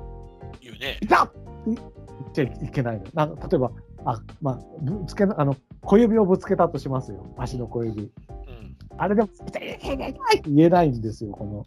うんで、この、ワンの特筆すべきとこは、うん結構ね、1年ぐらいの話なの。1年ぐらいずーっと静かに潜んでる話なんだけれども、うん。途中でですね、あの、まあ、旦那と奥さんと子供2人って家族なんだけど、赤ちゃんができちゃうの、奥さんに。うんうんうんで赤ちゃん泣くね。あまずだから、泣く以前に出産しなきゃいけないんですよ。ああ。でも声立てらんないのよ。それはどこに行っても？家の中だろうが、外だろうが、病院だろうが、どこでもダメなの？何もう荒廃した、もうそその生物によっても荒廃した世界ですから。バイオハザードみたいな。な感じですね。バイオハザードみたいなもう誰もいないですよ。うん。もう家族しかいないぐらいになっちゃって。うんでね、唯一ね、あのね、うんあの、滝の、滝の裏？滝が流れてる川のね、川沿いの。滝の裏では多少声出しても、あのね、その滝の、なんかね、自然音は結構ね、スルーするんですよ。はいはいはいはいはい。その滝の裏で、だから、子作りをしてたんだよね。子作りすなよ、そんなところで。だから、あ赤ちゃんもそういう状況で産まなきゃいけないみたいなのがワンなんですよ。で、今回、で、ワンの最後で、うんちょっとね、うんちょっと人間側に武器というか、あの、その怖い生物の弱点をちょっと見つけて、うんで、ちょっと人間側に優位な状況が生まれたみたいなところでワンは終わるんですよね。はいはいはいはいはい。2なんで、2はもう本当にそのすぐ後ぐらいからは始まって、こ今回の2が。うんで、1は本当に、だから本当もう、その家族がもう生き残るんだっていう、本当にもうし、本当シーンとした中で、本当に耐え忍ぶのが1だったので、今回2は、一応武器がありますから、今度はある程度それをでもってですね、その生物と戦い始めるっていう話なんですよ。はいはいはいはいはい。まあ面白い。バッと2の違いが。人間側からの逆襲ってことですね。逆襲、逆襲とまではいいいかわかんないけど、そうですね。まあ逆襲だね。だから、ここにいてもしょうがないからって言って、いろいろ移動したりとかさ、その武器を持って。最終的にはですね、その、まあ、えっ、と、その、ワンで生き残った人たちがですね、うん。結構、二手に分かれたりして、うん。なんていうんだろう。アグレッシブに行動するんですよ、この2って。うん。ワンと違って。ワンはほとんど同じ場所にいたんだけど、うん。で、そのアグレッシブに行動してる2組がうん。いろんなことをするんだけど、それがね、うまいこと編集でシンクロしてね、すごくいい、なんだろう、マルチストーリーというか、ああ、なるほどね。A でお起きたことが、A で起きたことと B で起きたことがなんか別のことで別のことやってんだけど、すごくシシンクロするみたいな、その、はいはいはいはいはい。ようで、そういうところがうんすっげえ上手なの、この映画。うんうんだからぜひね、これね、あの、ワン、ツー見ても3時間ぐらいなんで、ぜひこれね、ワン、ツーと一気に見て、すげえ面白いよ。もう本当緊張感。もう、本当緊張感なんですよ、ずーっと。でも移動するのにも音を出しちゃいけないってことでしょ？じゃあ車とかバイクとか乗れないね。あ、歩いていくに決まってるじゃないですか、何 歩いていくに決まってああなるほどね。普通はやっぱりだから、いろんな展開がありますから、それプラスだから、やっぱり移動するだけ。あ、これはね、面白いよ、本当に。面白いし、いや、本当に、だから、10位の映画大好き、ポンポさんでいうと、編集がものすごく上手にできた映画だと思いますね。あれでしょ？例えば A っていうチームがドア開けたら B っていうチームもドア開けてるみたいな感じでしょ？そう、こうリンクしてるみたいな感じでしょ？要は。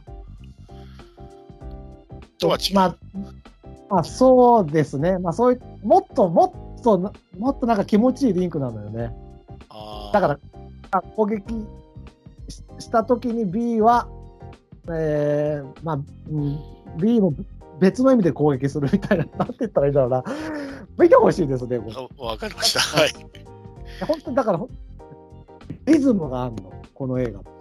本当静かに見てなきゃいけないけど、そこのアクションのあるシーンになると、ものすごくリズミカルになるっていう、だから、生と同みたいな感じ特にこの2はね、ね破られたチームの方ぜひね、本当これ面白いですよ。と思う。まあ本当はだから僕映画館で見てないけど映画館で見たいなと思ったぐらいの映画でした。あれっすか？あの、スナッチの映画のオープニングみたいな感じですか？あれも繋がってたじゃないですか、登場人物が。あ、あそう、あそそういう、そこまでなんかこう、登場人物の動きがリンクしていくっていう感じじゃないんだよ。ないんだけど、まあ似たような雰囲気ってことですよね。そうですね、そうです。うん。だから、A の行動と B の行動が全く別の場所でやってるんだけど、なんか同じ気持ちで戦ってるみたいな、なるみたいなことなんですよあとはだから、生まれた赤ちゃんはどうしてんだみたいなところね、結構見どころで。泣くしね、赤ちゃんしかも夜に泣くしね。赤ちゃんをどうしてるかっていう、そのどうしてるかのあるものがあるんだけど、そのものが調達しなきゃいけないし、1個しかなくなっちゃったりとかね、そういうところでね、あるんですよ、ドキドキハラハラが、本当にもうね。いただきたい。はい。はい、7位でした。はい。では、6位いきましょうかね。6位は、あちょっと待ってくださいね。僕の6位は、えー、はい、えー、これはアメリカ映画ですね。ザ・スーサイド・スクワット、ここで来るんだ。はいはい。極悪党集結。えー、っと、あれですね。MCU でいうガーディアンズ・オブ・ギャラクシーのジェームズ・ガン監督がメガホン取った DCEU の作品ですね。まあ、前回のスーサイド・スクワットとはまたガラッと雰囲気が変わって、まあ、ジェームス・ガンが監督ですから、まあ、ところどころにギャグや笑いが散りばめって、むちゃくちゃなシーンもありながら、えーいわゆるヒーローものに出てくるヴィランのチームですよね。がチームを作って、えーえーミッションを遂行すると。まあ、このヴィランはみんな捕まってますから、あの、警察にですね。で、えー監獄に入れてるのに、入れて、いや、入ってるんですけども、このミッションを遂行すれば、まあ、減刑してもらえると。その代わり、逃げたら、首についてある爆弾が爆発して死ぬと。あのさっきは太陽の動かないと見てます、そうそうそうそう、みたいねな感じですね。はい。で、まあ、前回のおスーサイドスクワットからで言えば、ハーレークイーン、マーゴット・ロビーが演じるハーレークイーンが出てますけど、それ以外は全部新キャラですかね。はい。なかなか面白いです。ろあの6位ですか？僕上位に来ると思ってえ？上位に来ると思ってた。6位上位じゃないですか？低いですか？うんいや、その上が何来るか分かんないけど、はい。これだって、序盤の10分の凄さがあるでしょ、これ。うん。こう10分。10分ね。まさか全滅するっていうね。序盤の10分で全滅するっていう チームが だけどまた再結成していくっていうね、違うメンバーで。見ましたこれ。見ましたよ。いや、これは面白かったと思う。面白かったよね。だからもう本当、MCU でいうガーディアンズ・オブ・ギャラクシーですよね。ギャグですよね、完全に。そうだから、あの、ディズニーだとできない路悪的なものを全部吐き出したみたいな感じ。そうそうそうそうそうそう。なんか、鬱憤、溜まってた鬱憤を全部吐き出した感じですね、ジェームズ・ガンが。もう普通の、なんていうんですか、罪のない住民は殺しまくるし。冒頭ずっとで、あ、こういう映画なんだって思って、そのままの勢いで楽しく見える感じですよね。あの人手は気持ち悪かったんですけど、いや気持ち悪いいっぱいあるよ。気持ち悪い。だから僕はだからベスト10には入んないですよね、これは。ああ、そうですか。うん、でも面白かったと思う。だから、いや、でセブンさん、もっと上位。あ、そうですか。でで、これ、あの、ジョン・シナっていうね、あの、WWE のレスラーがやってるピースメーカーっていうのが、またこれ単独ドラマになってますしね。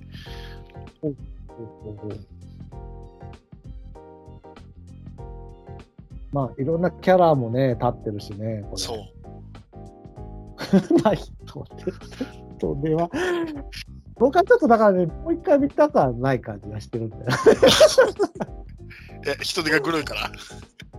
あ、ちょっと、かなうん。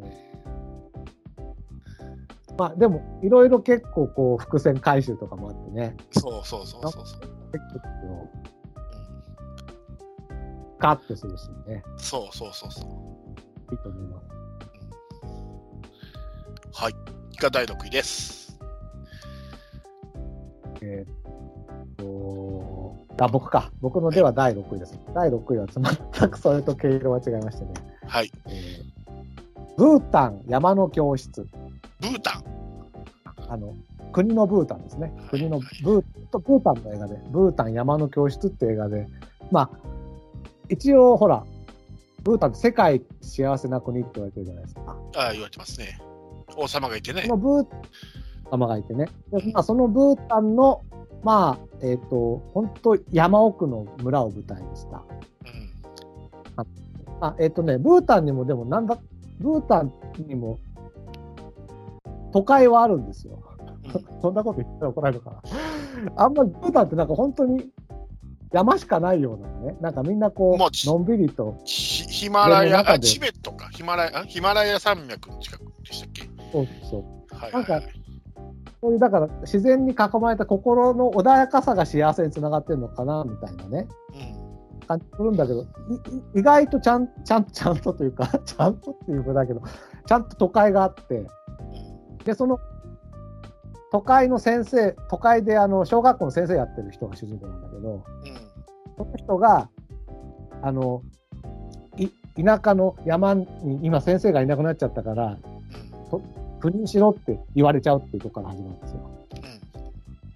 あの、だからまあ、ちょっと違うけど、ドクターコトーみたいな印象。だと思ってたうん。ただ、その先生は嫌なわけ。行くのがね。嫌なの。もっとこう、そんな田舎じゃなくて、もっと僕は他のブータンじゃない世界に出たいと思ってるような人だったのに、うん。なんかいろいろ巡り合わせでそんなとこ行かなきゃいけなくなってっていう話で、うん。ところが行ってみたら、どうだったんだっていうね、その、これがね、まあ、なんだろう、演習、たまにさ、あの、まあいいですよ、スイサイドスクワットとかね、あの、燃えよ剣とか、ルローニケンシとか見ててもさ、たまになんかさ、ちょっと、ちょっと前のトトロみたいなの見たくなるじゃないですか。ないです。箸休めってことね。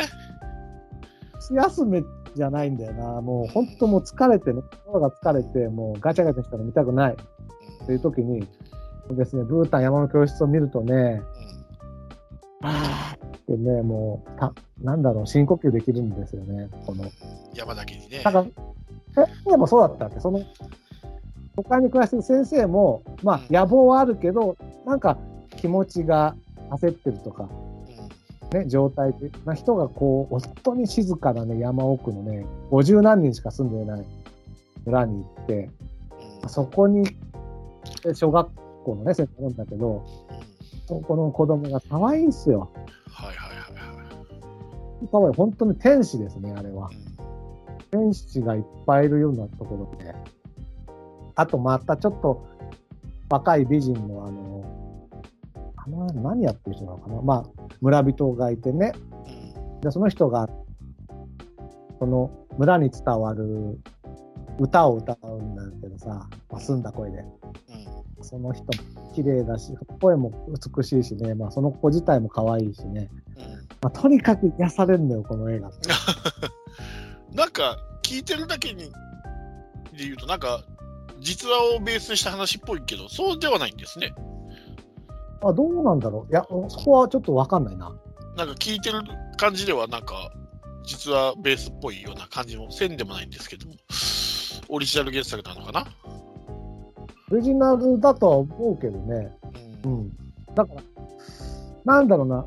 一つはだから、ブータンっていう僕らが持ってる印象が、その先生をを通してみるとちょっと違って見えるし、うんで、本当にだから僕らが、あ、これが世界幸せな国なんだなって感じたのが、そのやっぱり山奥にあるんですよ。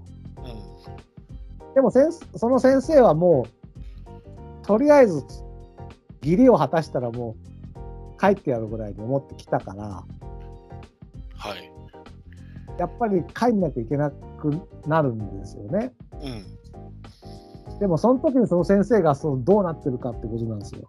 その村に対する気持ちというかさ。うんもうそれが、もう先生が僕になってるんですよね、この映画。意味わかんないですけど いや、だから先生と僕が一体化してるから、もう、もう本当にね、これね、もうね、ああのね、すうわーってもう切なくもなるしね、ぜひ見て、これね、いや、だから本当、隣のトトロぐらいを見るつもりで見ていただくと、本当にね、ああ、ね、心は癒されるけど切ないかったりね、とてもね、いい映画だだからあれですねちょっと前にテレビでやったウルルン滞在記みたいなもんですね。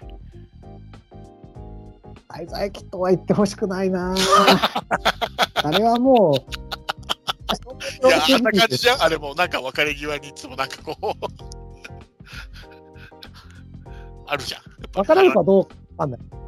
別にだってずっといるって選択だってあるわけですから、別れるかどうかも、もう、いや、そういうルルン滞在記みたいな、そういうなかんかん簡単なもん、あんいかない、ななんだじゃあ、ウールン滞在記行った人が本当にその人たちの人生を自分のものとして、自分のものとして取り入れてるかって言ったら取り入れてないと思うけど、僕、この先生はもう、この村がなんか自分の中に入ってきちゃうみたいな実感があるんですよ。はいはい。だからで、ブータンのその、あそこのか可愛い天使たちとかね、あの歌とか自然とか、はい。ヤクっていう動物、はい。もう今僕、一部です。はいはいはいはい。だから何かあった時にそこにふっと帰っていくと、やっぱりき安らぐよね、気持ちが。だからまあ、別に心が疲れてない人はいいかもしれないけれども、結構本当にね、まあ、い癒しと、まあ、癒しって言っちゃうとあれかもしれないけど、とても心地のいい素晴らしい映画ですよ、これは。はいはいはいはい今でも目をつむればあの子がいるみたいな感じ。はいおだからいいんだ。有村架純はいいかあの子がちょい出るあったいろんなもん出しました。今思い出した。第6位。はいありがとうございますはい なんか、今日うまく説明できないな。なんかおかしいな。いいです大丈夫かね。大丈夫ですというよわけで、6位まで行きましたけれども、じゃあちょっとここではい休憩というか、ちょっとほ、はいあなんつうの、なんていうんですか、こういうの。ブレイク？ちょっとずらすみ、なんていうんですか。幅ブレイクみたい幅ブレイク？キットカットでも出てくるのか？な。えっと、じゃあ、ちょっとあの、10位までに入らないけれども、まあちょっとこの映画は喋っときたいみたいなのをちょっとじゃあお互いちょこっと出したいと思います。はい。では、セブンさんはどうでしょうかね？はい。えーっと、僕はですね、一個、あー良かったなと思うのが、ファーストラブなんですけども、日本映画。あのー北川景子と、それこそ今話題の吉根京子が出てるんですけども、この二人の演技力が半端なくいいです。はい。へまあ話は、まあ、まあまあ、あー要は、えっと、父親と、まあ、娘の関係の話なんですけども、あーまあ、吉根京子がやってる役が父親を殺すんですけども、それについていろいろ、まあ、あー殺人事件から話が広がっていくんですけども、まあ、これ話という云々より、2人の演技力の高さに見る価値はありますね。えはい、と、えーっと、あの人、えーっと、最近名前出てこねえから。えーっと、あの人、男の人、名前出てこねえ。名前が、ま名前が出ない病気ですからね、僕今。えーっと、なんなんか出てあれヒント一切出てこねえ。顔は出てんだけど。はーえないんだよね、今ちょっと久保塚洋介。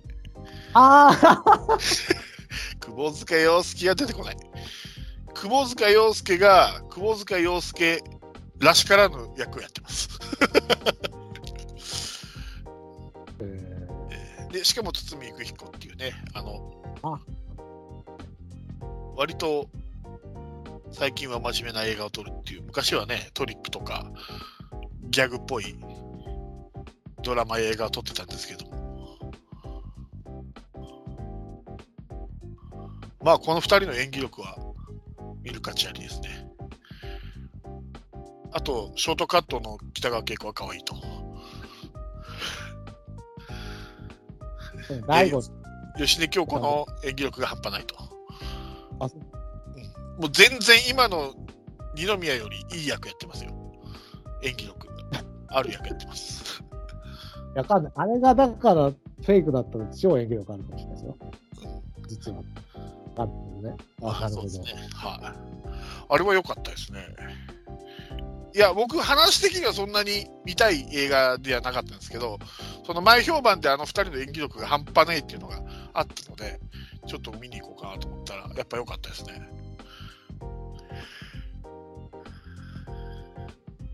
それが一つかな。あとはもう一個、あの、ジェントルメンっていうのがあるんですけども、これはあの、ガイ・リッチーっていう、あの、さっきも言ったあスナッチの監督うんがやってる映画なんで、久々の映画なんですけども、まあ、ああいう感じです。スナッチみたいな感じの映画です。あそこまでクオリティは高くないですけど、結構いろいろ登場人物が出て、いろいろこう、騙し合い、何試合があって、け結局誰が最後勝者になるのみたいな話ですね。き名前だけは聞いたことあるな、ジェントルメンは。うんキングスメンとかいろいろあるんだよね、今ね。そうそうそうそうそう。それぐらいですかね、僕は。とりあえず。あララコスなんかあります？おすすめなのは。ねまあ、10位には入んないけど、面白かったなっていうのは、1個は、モンタナの目撃者っていう映画があって、うん。あの、アンジェリーナ・ジョリーが主演なんだ。おお。演でもないのかな？あのね、えっとね、男の子が、うんもう少年、小学校ぐらい、小小学校うん3年生ぐらいの男の子が、うんお父さんが殺されちゃうんですけれども、うん。そのお父さんが実は、あの、握っていた、えっ、と、なんかすごいす偉い人の秘密みたいなのを、うん。この男の子のポケットに忍ばせて逃げろって言ってるもんですから、うん。そ男の子が、ものすごい怖い殺し屋二人に追われていくっていう話なんですよ。うん。それをアンジェリーナ・ジョリーとかがちょっと手助けしていくって話なんだけど、うん。これ、本当にね、印象としてね、めちゃめちゃシリアスよ。めっちゃめちゃシリアスで怖い。ホームアローンなんですよ。うん。ホームアローン好きでしょ？あの、トランプが出てたで有名なホームアローン。そうそうそう。あれ2か。まあ、ホームアローンはもうちょっとコメディで、まあ、家に一人残されちゃった男のところに二人の泥棒がやってきてっていう。うん。でその構図と、その一人ぼっちでうん秘密を逃げて、逃げなきゃいけない。しかもなんかこう、モンタナの田舎町の山奥の方に逃げなきゃいけないっていう、逃げていく少年を二人のね、そのね、二人のね、殺人者というかね、暗殺者の感じ、本当ホームアローンのね、強盗二人みたいな感じ。ちょ、ちょっと、シリアスな映画だけど、ちょっとコミカルだったりね。ああの、あホームアローンってあの、頭が燃えたりするじゃん。泥棒が。あんな感じもあるんですよ、この映画。完全にギャグだよね、あれね。よくある。そこまでね、ギャグまでは触れないんだけれども、だから本当ね、シリアスな、シリアスなホームアローンって感じで、はいはいはいはい。なるほど。これは見見始めたら多分止まんないと思います。はいはいはいはい。あともう一つ、10位までに入んないけど、おすすめは、騙し絵の牙。ああ、見ました。大泉洋主演のね。うん、見ましたよ。で、上位に入ってる？入ってないです。これはなかなかね、あの、僕、小説が原作なんですけどね、同じタイトル。小説読んだ時あまりピンとこなかったんだけど、うん。騙し絵の件映画はね、かなり分かりやすいエンターテインメントになってて、すげえ面白いです。あの、出版界の話なんですよね。うんあれね、もうちょっとなんか欲しかったよね。最後のどんでん返しが。なんか弱くなかったですか、あれ？あとねうん、あのね、小説はもっと弱いのよ、実あ、は。そうなの？とね、こう人間ドラマに寄ってるっていうか、あ大泉洋映画は、ごめんなさい、今途切れました。はい。どもう一回お願いします。大泉洋のキャラクターが、この映画では、最後の方まで何考えてるか分かんない人なってますね。小説はもっと大泉洋の内面を描くから、はい。あんまその、もっと映画よりもどんでん返しというか、最後の方の転がりが弱いんですけど、はいはい。これは映画、大泉洋をちょっと、もうちょっと謎の男にしたおかげで、とてもい良くなってるんですよ。はいはいで、これって、もともとさ、あの、小説とかを構成する編集者の話じゃないですか。はい。ですね。はい。それがリアルに小説から映画にするときにうまく構成したって感じなの。ああ。僕は感じた。なるほどですね。ようまあ、でも確かに瀬本さんで言うように、ちょっと物足りないとこもあるので、ちょっと10位には入らなかったんだけどね。なるほどね。僕もそうなんですよね。見見たけど、ちょっと物物足りなかったなって。タイトルにだいぶ騙されたっていうか。ちょっとどんでん返しありそうな感じする。そうそうそうそうそうそう。期待した。ちょっと僕、まあ自分自身でハードルを上げたっていうのもあるんですけど。はい。そういう意味でね。そう、だから、外枠もその小説のちゃんとこう、理想をやってるみたいな感じで、面白かったなと思ってね、選んでみました。はい。はい。という感じで、じゃあまあ、そんなところそうですね。はい。が、しコーナー。ね。では、じゃあ、戻りますかね。うん。では、セブンさんの5位お願いします。はい。えーっと、まあちょっと最初に断っておくんですけど、僕、この5位、1位を除いた5位から2位は、一応ランキングはつけていますけど、ほぼ同率ですはい。全部2位であり、全部5位でありみたいな感じで、なんで、ちょっとこうつけがたい、とりあえず順位付けはしてますけど、差はほとんどないです。この今から言う5位、4位、3位、2位の4作品は。という前置きをして第5位発表しますね。いいですか？うん聞こえてます？なんかさ。聞こえてますよ。あ、聞こえてる？ます聞こえてますはい。時々途切れるので、ちょっと、あれ？と思っているんですけど、大丈夫です？ですよでは、いきますね。えー第5位ですけども、エターナルズ。おー。おー。ダメですか？ダメじゃない？よ。あのー、ね、MCU ですか、いわゆる。いうの最新中の最新作ですね。まあ、あのーエンドゲームで地に落ちた僕の中では地に落ちた MCU の評価が再浮上したきっかけになった映画ですね。素晴らしい。はい。このエターナルズがなければ僕はもうリタイアしてたかもしれないぐらいの 感じなんですけども、一応聞きました、あの、お二人のあ、回はいはい。うん。僕またちょっと違った感想を持ってて、これって、あの、MCU で、まあ、マーベルでは珍しく DC に近い話なんですよ、これ。DC の世界観に近いんです。と思ったのが、結局、あのね、大きく DC とマーベルって何が違うかっていうと、マーベルって基本ヒーローなんですけど、人間なんですよ、地球人。だけど、DC っていうのは、人間以上、いなんていうんですか、人間より上の存在、例えば神とか宇宙人とかメタヒューマンとか、そういう世界なんですね。それに近いじゃないですか、エターナルズって。スーパーマンみたいなの出てきます、うんそうそうそうそうそう。で、まあ、昔地球にやってきて、人類と共に歩んできて、で、一度は人類に失望するけど、やっぱり助けたいみたいな感じの話って、割と、あの、DC で言ったらワンダーウーマンなんかちょっとそういう話なんですよね。単独映画のワンダーウーマン。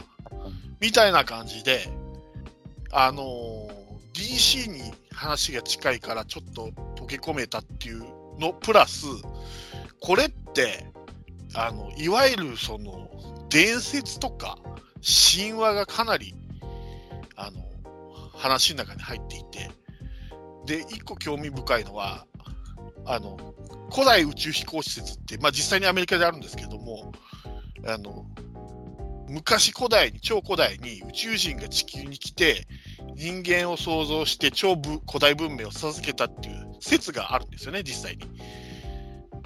で、その知恵を与えたりしたのも、そういうあの超古代宇宙人みたいなのが地球に来て、人間に知恵を与えたっていう、そういう、まあ、なんていうんですかね、伝説っていうか、学説っていうか、まあ、なんとも言えないんですけど、まあ、とんでも科学って言ったらそうなのかもしれないですけど、そういう話があって、で、それが世界各国に散らばって、宇宙人が神として神格化されていったっていう説があるのはあるんですよ、実際に。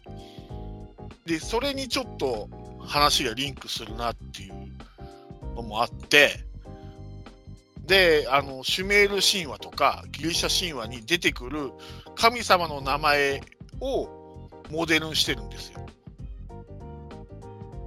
わかりますかね？イカロスとかね、そうですよねうん、。イカリスがイカロスとか、ね、飛ぶ能力があったりしますから、イイカイカロスは。例えば、えっと、女性でセルシっていたじゃないですか。あれもキルケっていうギリシャ神話に出てくるのがモデルって言われて、あの人間を動物に変えたり、自由自在に操ることができる能力がある神だったり、あのえーっとね、ファストスって出てくるんですけど、これはあの火事、刀鍛冶とかの火事の神様で、武器いろいろ武器を作ったりする神様っていうのは、まあ、実際にギリシャ神話とか出てくるんですよ。でそういうのをモデルにししてで、しかもエンディングで、あの、なんていうんですか、スタッフロールの時に、世界各国のあの神の、例えば銅像とか石像とか仏像とか出てくるんですよ。日本のものも出てくるんですけど。だから、ああ言って昔宇宙人が地球に飛来して人類に英知を与えて共に暮らしてで、それが神格化されてっていう話がベースだから、世界各、最後に世界各国の、あのいわゆる神って言われてる像が最後うち、パッパッパッと映し出されたっていう予備知識を持ってみると、これまたすごくあの違った捉え方ができるんですよね。だから俺最初これ見たときに、あ、これ、それだと思って。だから結構オカルト好きの人は結構知ってる話なんですね。古代宇宙人が来て人間に知恵を授けたっていうのは。いろいろまあアトランティスとかムー大陸とかまあいろいろあるじゃないですか。超古代文明って。マヤ文明とか。だからそういうのはもともとピラミッド作ったのはどうだったとか、例えば、あの、ナスカの地上絵とか、まあ、いろいろ昔の大パーツとか、いろいろ不思議なものは、実は超古代文明があってっていう話ってよくまあ聞くと思うんですけども、そういう話が実際にあった上で、この作品を見ると、さらに楽しめるなと思って。そういう見方をしましたね、僕は。なんか原作自体が相当古い、うん。うん、なんか多分そういう神話とかを本当にベースにして多分作られた。だから、実際にノアの箱舟とかバベルの塔とか、あの神の怒りを買って人間が得られるって話って割とあるんですよね、各神話に。だからそういうのもちゃんと下地になって、こう最後いあの人間が見捨てられそうになるとか、でもやっぱりあの助けてもらえるとか、そういう話もあったりして、ですね、割とその面白いなと思って。で、あのこれはだから MCU のフェーズ4がこういうコンセプトでいくかどうかわかんないんですけど、意外とその、なんていうんですかね、あの、スパイダーマンの前作あったじゃないですか。パーフォームホーム。はい。うん。あれでも、あの結局すごいなんか映像みたいなんだったでしょ？あれ結局、オチが。あれって実際に今、技術的にあるんですよ。ああいうことができる技術って。あの、ドローンを使って、空とかに映像を作り上げるっていう、うんまあ、技術ってあって、だからそういう、今現在あるそういう最先端な技術とか、こういうあの昔から言われてた、そのちょっと、あの、オカルティックな説とか、そういうのを中心にフェーズ4ってやっていくのかなと思って。そういう最先端の知識があるっていうのを覚えてみると、あれは全く非現実的な話じゃなくて、実際にある技術なんですよね、あれって。実際にブルービームって言うんですけども、ああいう空にこう、例えば極端な話ですよ、すごい技術が進んで、ドローンとか飛ばして、でっかい、例えば宇宙船を作って、まあこれは映像なんだけど、じゃあ宇宙人が地球に来たっていうふうに、例えば見せ、演出して、じゃあ宇宙に対するその防衛のために、例えば軍事費を上げるとか、そういう、例えばまあ、陰謀的なことも可能ではあるあるんですよね。そういうことができる技術があるんで。だから神を作ることもできるし、キリストみたいなこう作って、あの、空に作って、こう、人類を誘導するとかいう、いろいろそういう話もあったりするんですよ。陰謀的な話で。でそういうのもちょこっと入ってるし。で、次のスパイダーマンもちょっとなんかこう、なんていうんですか、マルチバース的な話にもなってくるじゃないですか。ね。だから、ああいうちょっとオカルティックっていうか、超科学っていうか、そういうのが話の中心になっていくのかなと思って、フェーズ4って。そういう予備知識を持ってみると、また違った見方ができますよ。そういう意味では面白かったですね、この DC 寄りの話でもあるし、そういう、あの、いろんなオカルティックな説とか、いうものを知識を持ってみると、はあはあはあ、確かにそうって言われる宇宙人が人類に知恵を与えたっていう話あるなとか思いながら。で、神の怒りを買うとかいうのもあるし、実際に。で、影で守ってるっていう話も、そういうのもあるんですよね。ずっと宇宙人がいて、他の侵略から守ってるとかも、完全に都市伝説とかオカルトの話なんですけど、そういう話っていうのが、やっぱり題材になってるんで、面白かったですね。そういう意味では。だから、も僕が思ってるのは、その、まあ、こういう、なんていうのかな。だから、こういう、その、神話的なところから出てきたキャラクターも、スパイダーマンとか、うん。まあ、ホークアイにしろ、誰にしろ、うん。地球のヒーローとか、まあ、ヒーローじゃないにしろ、あと、パルコンとかも含めて、だから、マルチバースで出てきたっていうのは本当に面白いところで。ある選択をすることによって、方向がやっぱり変わっていくんですよ。うん。エターナルズも結局ある選択をしたことによって、うん。まあ、エターナルズでいられるのかな、みたいなことになってるわけで、うん。そういうところを僕はフェーズ4がえ描いてるんだと思うんですよね。そのうちの一つの話だと思って。まあ確かに選択っていう意味では、シビルウォーからも選択の話ですもんね。それで意見が置かれて、あそうですあいう形だったんでね。あれはもっと大きなところでの意見の分かれ方だと僕は思ってたんですよ。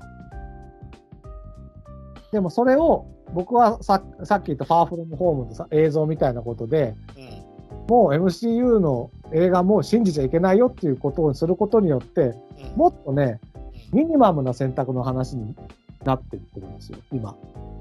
本当にちっちゃな話。ちっちゃな話対策として成り立ってるみたいなうんことになってて。だから実はうん捉え方が違うってことですね、ことを。あ使わないとは思うよ。だから、うーんと、その、外枠の設定とかは多分いろんなとこからセブンさんの言ってるとこを取ってきてるし、でも、僕が掴んでる中核の部分はそういう、なんだろうな、個々の選択みたいなところの話をやってるんじゃないかなって思ってる。だから両、両面あると思いますよ。だから両面本当出してきたんだと思う。で、ドラマなので見てないんですけど、あのビジョンとワンダの話も、まあ、ビジョンって要は AI じゃないですか。うんで、やっぱり人間も近い将来 AI っていうかロボットっていうかそういうのと、まあ、共存していく社会ができるっていう話も出てるんで、そういうのをちょっと先取りして、あの、やっている話みたいなところもあるので、やっぱり近未来の科学とか、超古代のこととか、そういうう話なのかなとか思って、改めて考えてみると、やっぱりなんかうん。ね、うん。ロボット、ロボットっていうか、よく AI とね、結局に感情を持って人間とそのうち友達になったり、恋愛になったりするんじゃないかっていう話も、ゆくゆくはなるんじゃないかって言われてますしね、人間の能力を超えて、まあ、シンギュラリティって言ってね、人間のあれを超えて、どんどんどんどん人間以上の生物になるんじゃないかっていう話もいろいろあったりするじゃないですか、その AI とかロボットがですね。それに近い話、設定的には近いのかなと思って、あのビジョンとワンダも。だから、設定はね、そいろんなものを持ってくるんですよ、この MCU って。うんただ、まあ、これは僕の印象だけど、うん DC はそこの話がすごく大味なところに着地するのに対して、MCU はものすごくちっちゃいところに着地するんだと思う。エターナルにしてもね。うん。その大枠の設定はいろいろあるんだけれども、このちっちゃいところの着地のこのね、可愛さ、可愛げが僕は MCU なんですよ。あ、そうですか。DC はね、ちょっと可愛くないんだよね、なんていうか。DC はね、難しいですよ、はっきり言って。世界観が。だからそれがさっきの言った通り、うん人間じゃないんですよ、DC 出てくる人は。うん。人間じゃないものの苦悩っていうのは、だからそれが近いのがだからエターナルズなんですよ。人間じゃないものの苦悩。すすごく力を持ってるけど、あ人間、地球人ではないっていうものの苦しみっていうのが、エターナルズには描かれてるので、DC に近いって言ったのはそこなんですよ。ものすごい人間らしいじゃん、彼ら、彼女たちって。そう、そうですよ。そこなんですよ、この可愛げが。僕はもう可愛げがね、MC。だから、感情移入はしにくいと思います、DC の方が。人間じゃないんで。人間である分、MCU のヒーローの方が感情移入はしやすいと思いますね。そういう意味では。まあ難しいですね、DC は。俺、DC の今の作品見てお思ったんですけど、難しいです、やっぱり。DC は人間じゃないんで出てくるキャラクターが。まあでもこのエターナルズを取っかかりにぜひね、マーベルの方にも足を踏み入れて、いや、マーベル、足、昔から踏み入れてますから、僕。一回、一回、エンドゲームで地に落ちただけなんで。僕って、うんあの、シビルウォーとか、うん、インフィニティウォーとか好きなんですよ、話的には。うんその着地点が、まあいいや、ホップ、ステップ、肉離れなんで、そういう意味で言うと、ここから本当、ドクター・ストレンジメインの話とか、あと、ブレイドって吸血鬼みたいなやつとか、そういうの出てくるから、そうそうそうそう。よりセブンさんの好きな方に可能性はあると思います。そうそうそう。で、今後、この MCU も DCEU も、マルチバースっていうのが大きなキーワードになってきますので、あのね、DC に文句言いたいのはね、うんジャスティスリーグでマルチバース勝手に作ってんじゃねえよって。あ まあ、あれは、べあれは、まあ、いろいろありますので、結構出したじゃんかよ。長いやつ、すげえ長いやそうそうそう。つ。うん。そこがすごいですけどね。D まあ、そこは DC の凄さだと思う。ガチャガチャしてあれはいろいろ、いろいろあるんです。あれは、お家騒動なんで、そこは、なんとも言えないですけど、いろいろあるんです、あれは。そういう外側がね、あの、面白すぎるんですよね、DC はね。そうあれは、あれはいろいろあるんです。はい。はいはい。私の第5エターナルズでした。はい。なるほど。はい。あれな、僕5位だよね。はい。そっかもう、忘れちゃう。僕の5位はですね、はいまたとアニメなんですけども、はいサイダーのように言葉が湧き上がる。おあの俳句なんですね。サイダーのように言葉が湧き上がるっていう俳句なんですけども、タイトルが。俳句の映画です、これ。いや僕ねーうん去年でね、一番泣いた作品なんですよ。泣きたの？泣くようなタイトルじゃないと思うんだけど。感動の涙を流した。そうなの。あなたよくアニメで泣くね、あの、バイオレット・エヴァーガーデンもそうだけど。あ、バイオレット・エヴァーガーデン、そう、まあ、バイオレット・エヴァーガーデンの特別編じゃない、あの、一番劇場版もすごく泣いたけれども、それよりも泣いた。それよりも泣いた方。あの、まあ、主人公は高校生かな高校生の少青年で、まあ、口下手でね、全然喋るのが上手くなくて、うんでも俳句だけは好きでみたいな青年が主人公で、その子がね、なんかね、YouTuber やってる女の子に出会うんですよ。YouTube アイドルみたいな、その、それも高校生なんだけどね。で、ただその YouTube やってる女の子も、うんあのね、出っ歯なの、ちょっと。はいはい。あの、リスみたいに出てて、うんそれがコンプレックスでずっと、あの、マスクしながらうん YouTube やってるっていう女の子で、うん要するにその、主人公の青年も自分がし喋るの下手だなっていうコンプレックスがあって、うん女の子の方も、えっと、出っ歯ってコンプレックスがある。二人が出会って恋に落ちてどうなるっていう話なんですけども、うん片や俳句なんですよ。青年の方うんやってることは。で、片やもう最先端の YouTube なんですよ。うんこのアナログとデジタルが融合してですね、うんまあ、ある奇跡、まあ、奇跡と言っていいか分かんないけど、ある、まあ、素晴らしい、あの、展開を見せていくっていうね、物語なわけ。はい。青春の。ここがね、とってもいいのよね。うん。もう見てほしい。あとね、えすごくね、その、ビジュアルがね、ものすごくカラフルでね、うん綺麗だし、うん。あの、絵自体がね、その、うん。で、主人公の声、そうだ、主人公の声が市川染五郎って、あの、若い、今、し最近染五郎になった、うん。そうね。染五郎、八代目染五郎と、で、出っ歯の女の子っていうのが、杉咲花のあの、俺らの知ってる染五郎はもう、格子になったからね。後ろになっちゃったの。だからまあ、であの、あの幸四郎がね、高校生のやつやおかしい。で、女の子は杉咲花が声やってて、それもすごくぴったり合ってて、要は、俳句ってさ、ものすごくアナログだけれども、ものすごくね、ツイッターと相性がいいんですよ。ああ、短い文だからね。そうそうそう。そのね、ツイッターに書くじゃんうん。自分の俳句を怠惰のように言葉が湧き上がるって書いたらさ、それにさ、その出っ歯の女の子が、いいねをくれるのよ。このときめきなんですよ、この映画って。わかりますかね？うん。まあまあまあ、いいねくれたら嬉しいよね。まあ。しかも、自分がちょっと気になってるんだったら、いいねが来るときめき？こっから始まるですね、そっからですね、結構ね、あの、レコードとかね、結構アナログなものが、こっから重要なキーアイテムになってきてるんですね。青春が好きだね、あなた、青春が。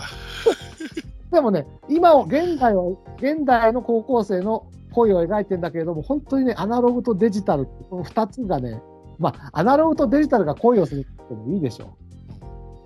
本当にこれは見てほしいですね。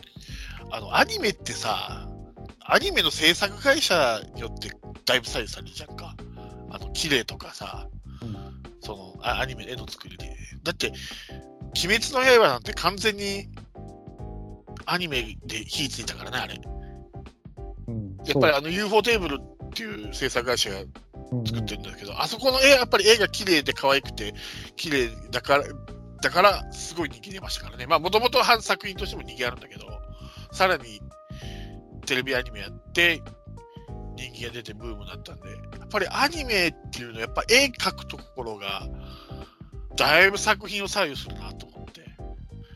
これも結構ね、なんだろう、アメリカのポップポップアートみたいな感じのテイストなんですよ、あの絵自体は。だからとてもね、楽しく、なんだろうな、カラフルに見られる、本当に。ちょっと、鬼滅の刃とは違うテイストだけどね。うんまあ、そんな感じですね、これ今見見る感じ、限りでは。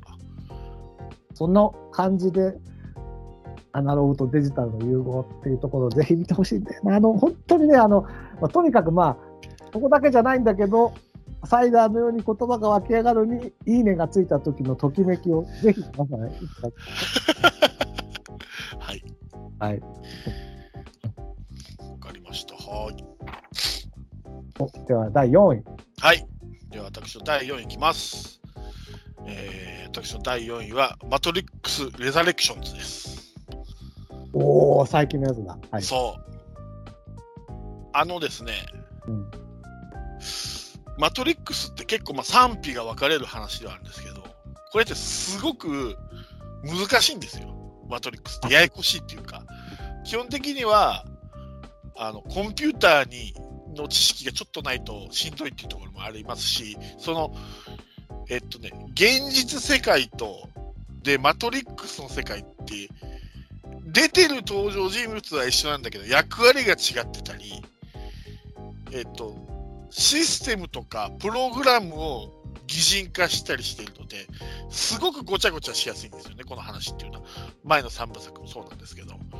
で、それをすっきり理解してなくて、この作品を見ると、なんじゃこれってなると思います。で、その全3部作を見て、自分の中で飲み込んですっきりした状態で見ると、すごく面白いです。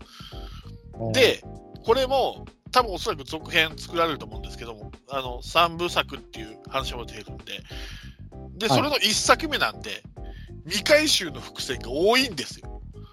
で、それですっきりしないっていう人もいるんです。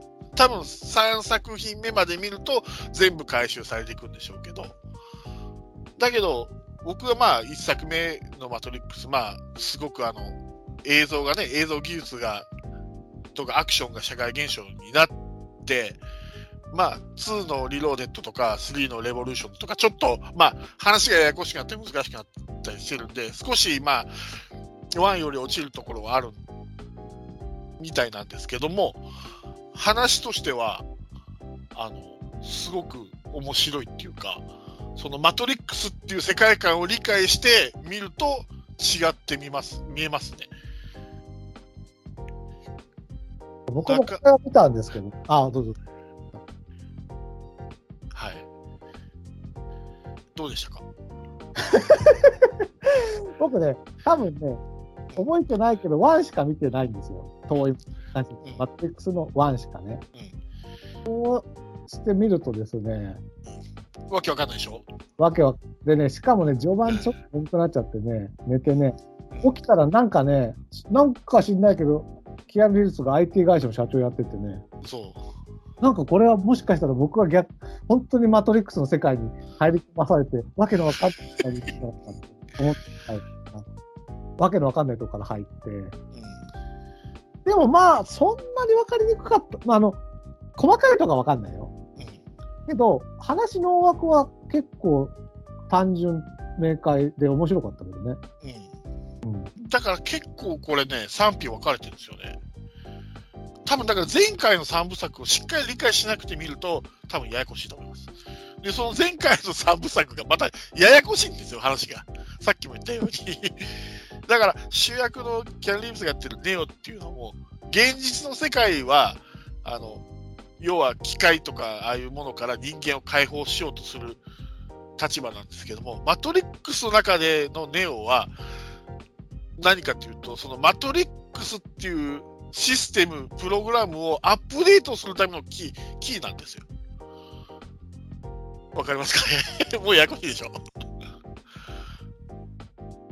マトリックスっていう世界をアップグレードするために必要なのがネオなんですよ、主役の。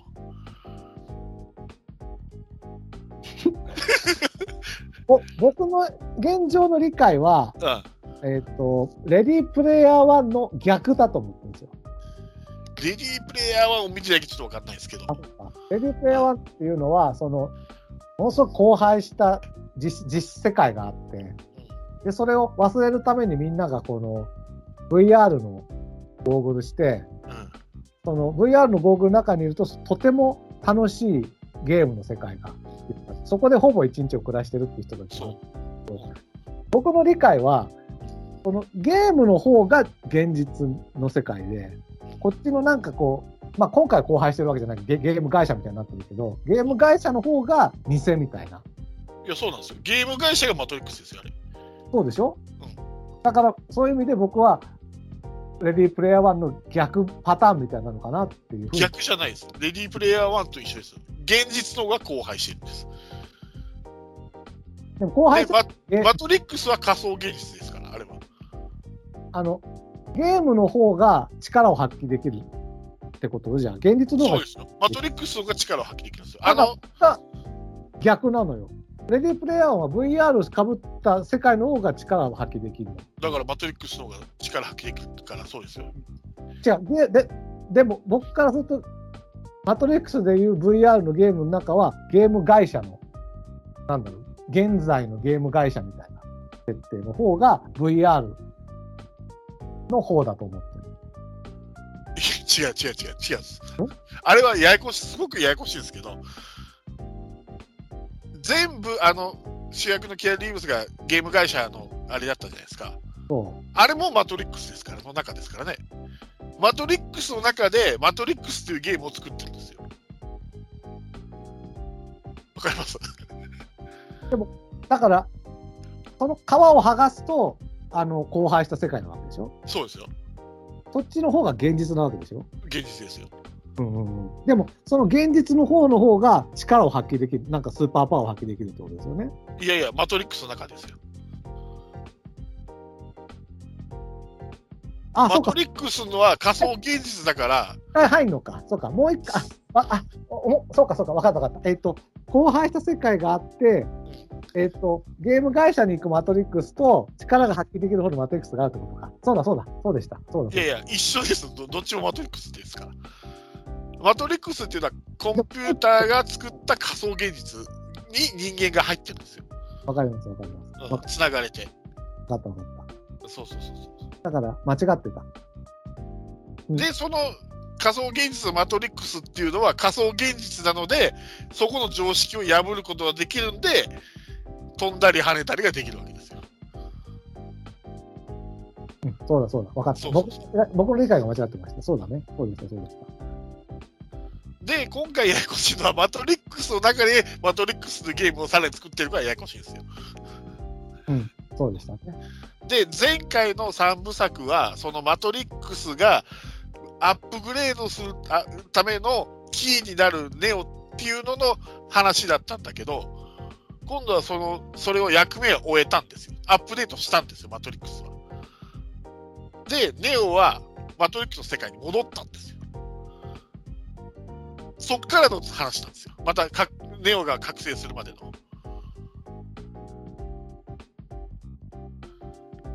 ややこしいでしょ？だからなんでネオがマトリックスの世界から現実の世界に覚醒したかっていうのが今後分かっていくんでしょうね。ななるほどね。で、あの、えっと、あれがいたじゃないですか、えっと、カウンセカウンセラー。うんあれはシステムですからね。プログラムですから、彼は。人じゃないです。マトリックスでネオを監視しているプログラムですからね。ややこしいでしょ。まあ、大体、ちょっと、だから、今ごっちゃだったけど、わかりました、わかりました。そそうだね。そうだねそうそうそう。だから、前回ではあのエージェント・スミスもそうですから。あれ、プログラムですから。マトリックスの中で起きた異常、異常っていうか、エラーを排除するためのプログラムですから。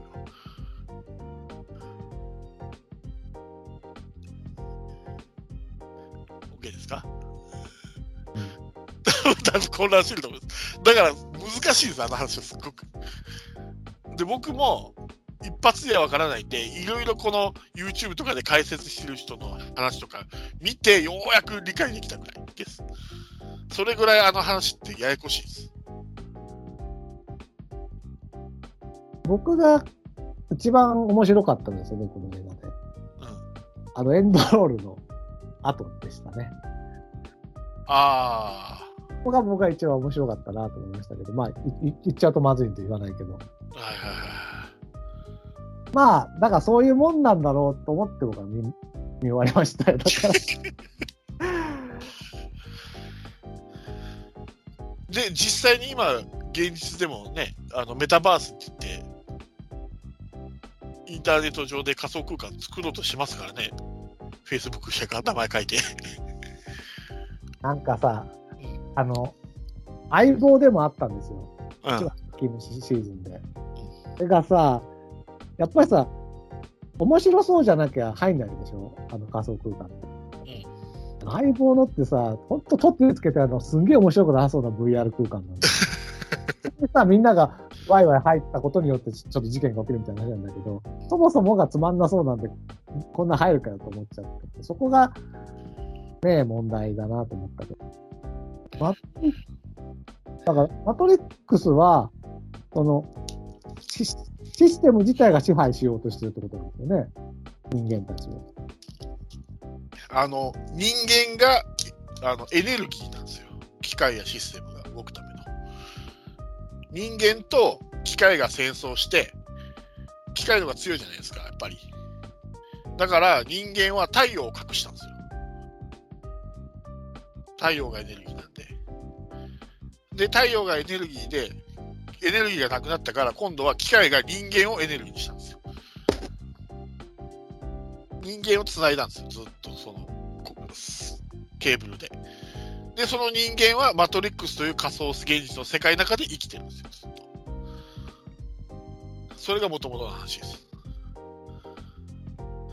なるほどね。そう。だから設定がややこしいし、でもそこを今回は一旦超越したってことですね。そう。主人公がね。だから目覚めたんですよね、あの赤い薬を飲んで。マトリックスの世界で眠ってたのが、やっぱり違和感を覚えて、だからいっぱい青い薬持ってたじゃないですか、あのカウンセラーからもらってた。あの薬はマトリックスの世界に留めておくための覚醒、根を覚醒させないための薬ですから。で、あの赤い薬を飲むと覚醒するんですよ。現実世界へ受け入れることができるんですよ。まあ、頑張って。いやでも日本も今、ムーンショット目標言ってやってますからね、うん、内閣府が2050年までに、ああいう複数の遠隔操作できるアバターとロボットを組み合わせて、仮想現実がどうたらこうたらってことやってますからね、国を挙げて。なるほどね。いつかうん。仮想現実で会うかもしれないですよ、僕とラウカさんが。それぞれのアバター使って。昔、あの、パワープロ君だったかな？パワープロのププレイステーションの VR ね、やったことあるんですけど、うん。一切バットに当たんなかったけども。あぶ VR 入ってもうん騙されないと思うね。だから。分かんないけど。気持ち悪くなんだよね、あとは VR って。ちょっと、ちょっとなんかふわーってう動くような。それまだ脳が慣れてない系じゃないですか。それが慣れてきたらもう大丈夫ですよ。そうかね。まあ、マトリックスに入れない人間なんじゃないかと思うけどね。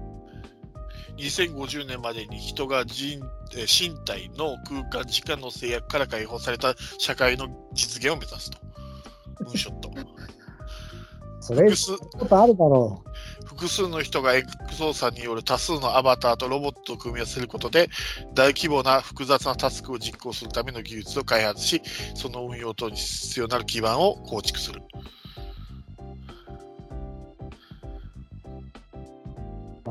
いいいついつかはこのマトリックスがお手本というかね、その教材作るかもしれないですよね。そうですね。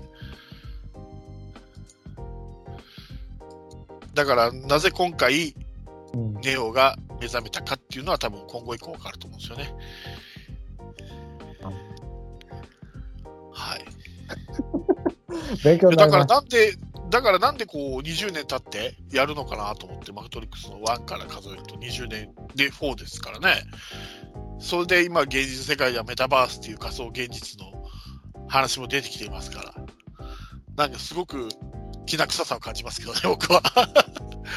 俺よく言うじゃないですか、そのハリウッドの映画って、あの民衆を 先導するためにやる、やってるとかいう話もありますんでね。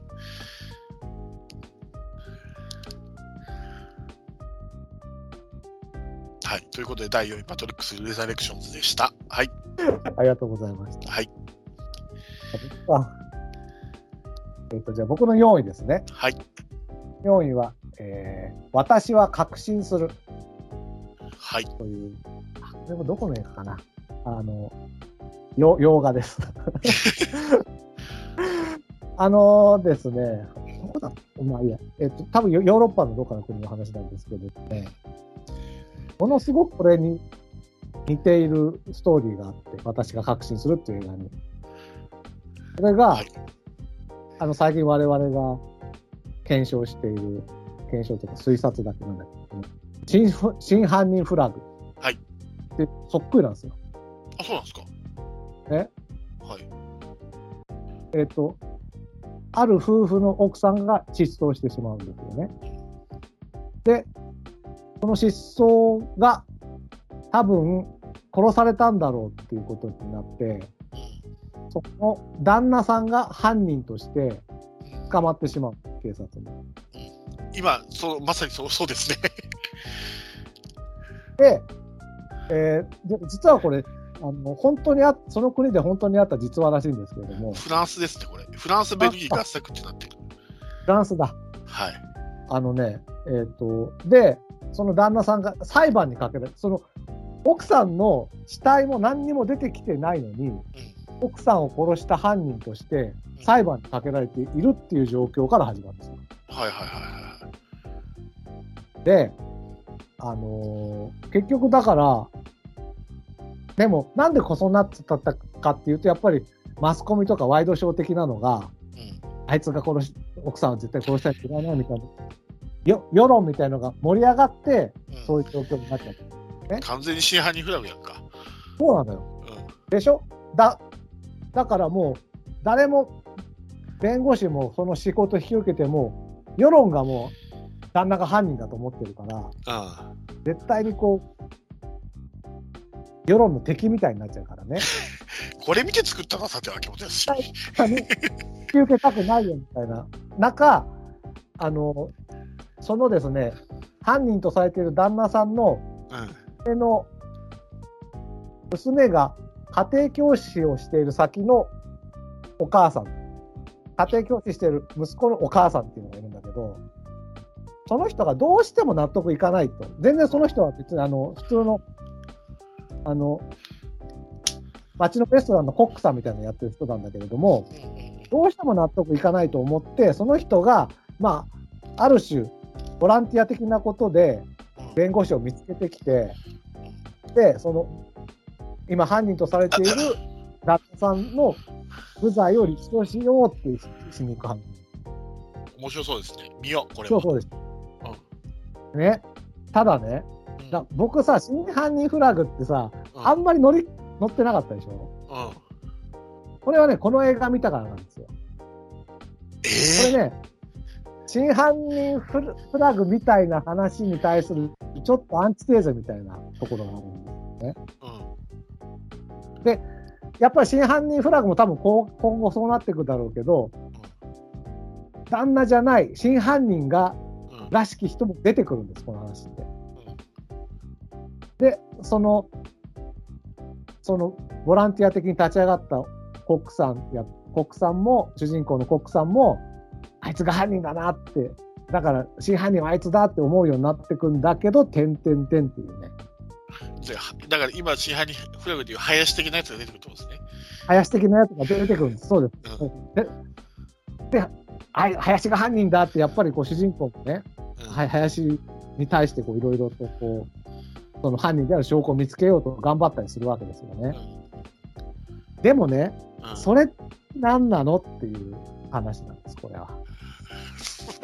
何なのって何なの？いや、それは言わない。ああはいはい。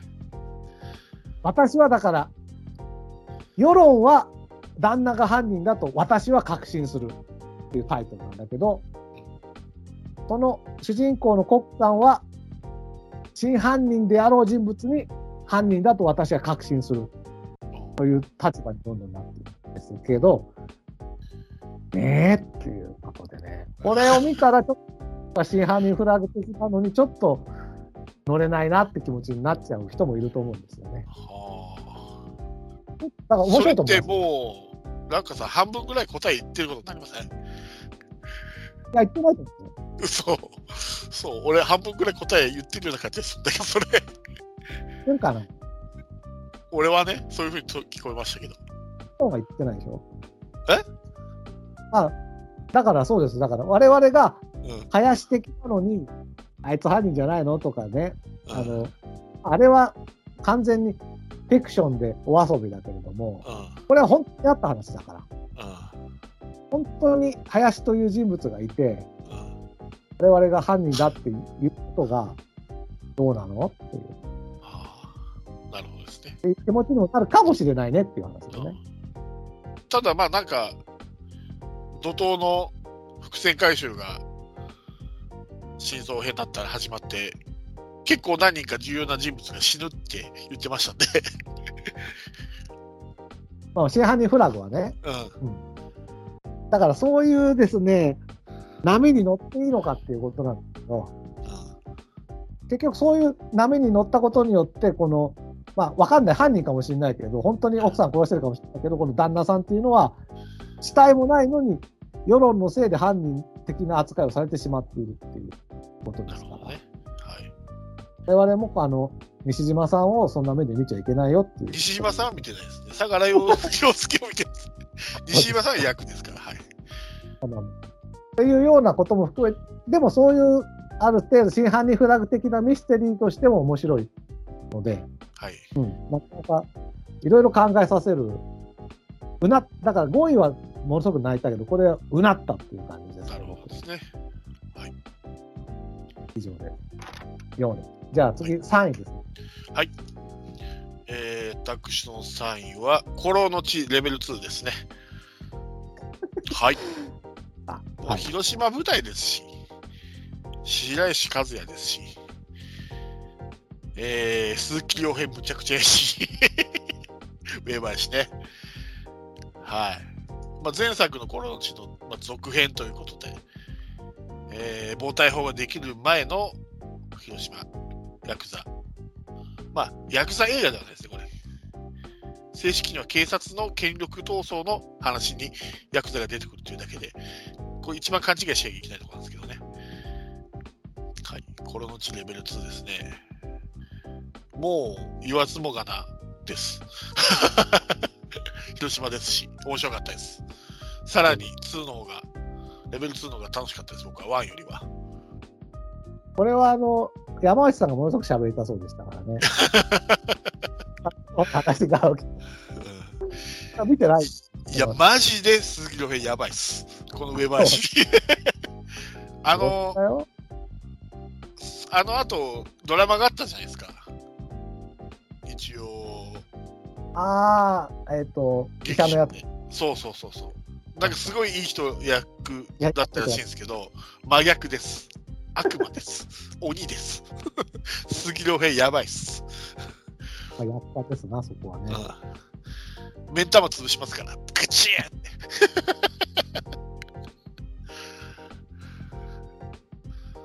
めちゃくちゃです、こんなヤクザがいたら。多分東映ヤクザ映画史上最強じゃないかって言われてますからね。サイドスクワットよりすごいの？スーサイドスクワットよりやばいですね。それは、それはすごいですね。そうそうそう。ないな、これは。え？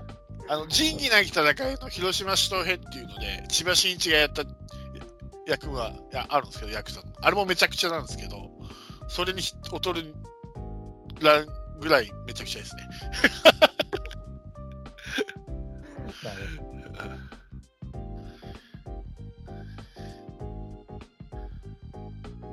面白かったですね。最後の、あの、まさか通りの日岡との一対一の対マン勝負は見応えありますよ。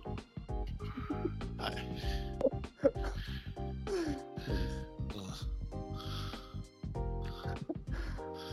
うんだからさ、俳句と、俳句とツイッターの一本勝負の方が好きなのよね。いや、やっぱこのチレベル2でしょ。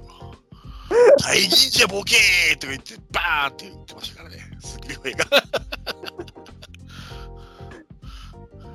いやー、ちょっと、まあまあ、本当に気が向いたら見ますよ。踊れら全員逮捕じゃって言ってましたから、まさか通りが。本当、硬派なの好きですね。そうですね。広島生まれ育広島育ちしたからですかね。まだ今のところ一個も合ってないという。そうですね。そんな年を過ごしてきてんだけどね。そうですね。ですな。実は1位じゃないですか、コロの地レベル2が、ラオカさんの中で。あ、そうですね。でもね、第3位はね、かなりリンクしてます。そのフォローの地と。はいはいはいはあ、もうい言ってもいいんですか？い。いいいですよ。はい。僕の第3位で、そのフォローの地のレベル1なのかな？レベル1って言っていいのかな ?1 作目。はわかんないけど。出てた役所広司が主人公の映い。画。はい。しかも役所広司は元ヤクザの役をやってまして、えー日本映画の素晴らしき世界はい。映画ですね。うんでこれ監督が西川美和監督って言って、ご存知です？西なんか聞いたことある。あのね、大のカープファンの映画監督。女性はい大のカープ、広島東洋カープファンの映画監督で、はい。僕、あの、広島が2016年に優勝した時にね、はい。えっと、ナンバーの10月6、10月6日号っていうのを、あの、カープが特集されてたから優勝して、はい。たところに、その西川美和さんの、なんていうの、寄稿文みたいなのがあって、うん。それがね、どうして広島カープはこんなにも人生そっくりなんだろうっていうタイトルなんですよ。で、どういう、まあ、まあ、エッセイみたいな感じなんですけど、うんかまあ、要は昔は小馬監督時代強かったじゃん、カープが。で、その頃、西川美和さんもカープファンになって、広島出身だと思うんだけど、でもずっとそもう強いカープの当時見てきたから、強いのがあ当たり前になってたんだけど、はい。その当たり前は続かなくて、その当たり前が続かないのが24年も続いたんですよね。うん。そこ、ところがそこに洗田黒田が帰ってきて、も 映画の話ですか、これ。これはエッセイのはいはい映画の話になってきますんで、はい。はいはいはい。優勝のフラグが灯ったかなと思った2015年、だから今まで当たり前が続かないんだと思ってたけれども、うん。でもここで私の思ってた広島カープっていう物語はここで結ばれるんだと思って、西川美也さんはね、2015年すごい期待をしてカープを見ていったところ、その期待は空を切るわけですよ。どうしてと。どうしてこんなうまくいかないの？どうして広島カープはこんなにも人生そっくりなんだろうって思っちゃうわけですよ。うん。西川監督はもう嫌だぐらい、カープってもう本当自分の人生、本当うまくいかない自分の人生みたいだと思ったんだけど、でも彼ら選手たちは、私がもう物語が結ばれなかった、振られたと思った物語を続けようとしていたんだ、2016。それは、つまり私は諦めようとしたけど、私たちよりもはるかに勇敢にっていう、この、こういうエッセイをこの人は書いて、本当僕これ一番好きないろんなエッセイあるけど、世の中のエッセイで一番好きなこれエッセイなの。今のすごい抜粋したので、ぜひあナンバーの2016年の10月6日号をね、読んでいただきたいんですけれども、この素晴らしき世界っていうのは、元ヤクザで、まあ、あの、ある人、人を殺しちゃって、まあ、留置場にいて二十何年間。で、やっと出所してきたってところから始まるんです。もうだからもう全然自分の昔いた20年前とは全もう現代だからスマホがあったりとか全くまあ、わからないますよね。はいはい。世界の中でこのヤクザも24年間沈んでいた広島カープのように。人生を続けなければいけないんですよ。そうですね。そういう映画を撮るんです、この監督は。はいはいはい。どうして広島カープはこんなにも人生そっくりなんだろうって思った思いをですね、なんか広島カープがヤクザみたいな感じでする もうやめましょうか、その辺で。工事に、いやだから役所工事に重ねてね、工事だけにね。そういう、まあ、工事が はい。その出所してきた人も、でも人生を続けなければいけないっていう時に、今のこの現代社会はそういう人たちを受け入れられるの？っていう話なんです。なるほど。役所工事は人生をでも続けなきゃならないっていう必死にあがくんです、この映画では。うん。だから、で、その役所工事に対してこの世界がですね、まあいろんなこう対応をしてくるんだけど、ものすごく希望のある対応もしてくれて、ものすごく感動もするんです、この映画。感動の涙も流すんだけど、でもね、逆に絶望の涙もあるんですよ。うん。役所工事に対してのこの今のうんこの、そのだかもうわからりますよ。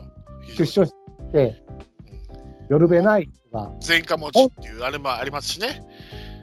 ポーンって出てきて、どうやって人生を続けなきゃいけない、物語を続けなきゃいけないんだっていう、なった時のね、それを本当体感できる映画で、いや、本当役所工事が本当素晴らしいんですよ。役所工事は素晴らしいですよ。はい。素晴らしい。で、役所工事は、だでもね、こ何が素晴らしいっていうのは、この人は、本当にどんなことになっても、生きることは諦めないの、この映画。はいはいはいはいはい。そこが素晴らしいんですよ。生きることを諦めちゃったら楽かもしれないっていう瞬間もあったかもしれないけど、うん。でも諦めずに生きていこうってするからこそのいろんなことがあって、だからこその物語があって、カープもどんなに負けてても試合は続けた。頑張って24年間耐え続けたけところで優勝があったわけで、うん。そういうところが、だからそういうの好きなんだよ、きっと西川美也さんって。だから、バチッとは別に、あの、ヤクザと重ねてるわけじゃないんですよ。そういう人生、生きていかなきゃいけないっていう、この物語を続けなければいけないっていう人生を歌ってる、本当に、で、今の時代は素晴らしき世界なんでしょうかっていう。はいはいはい。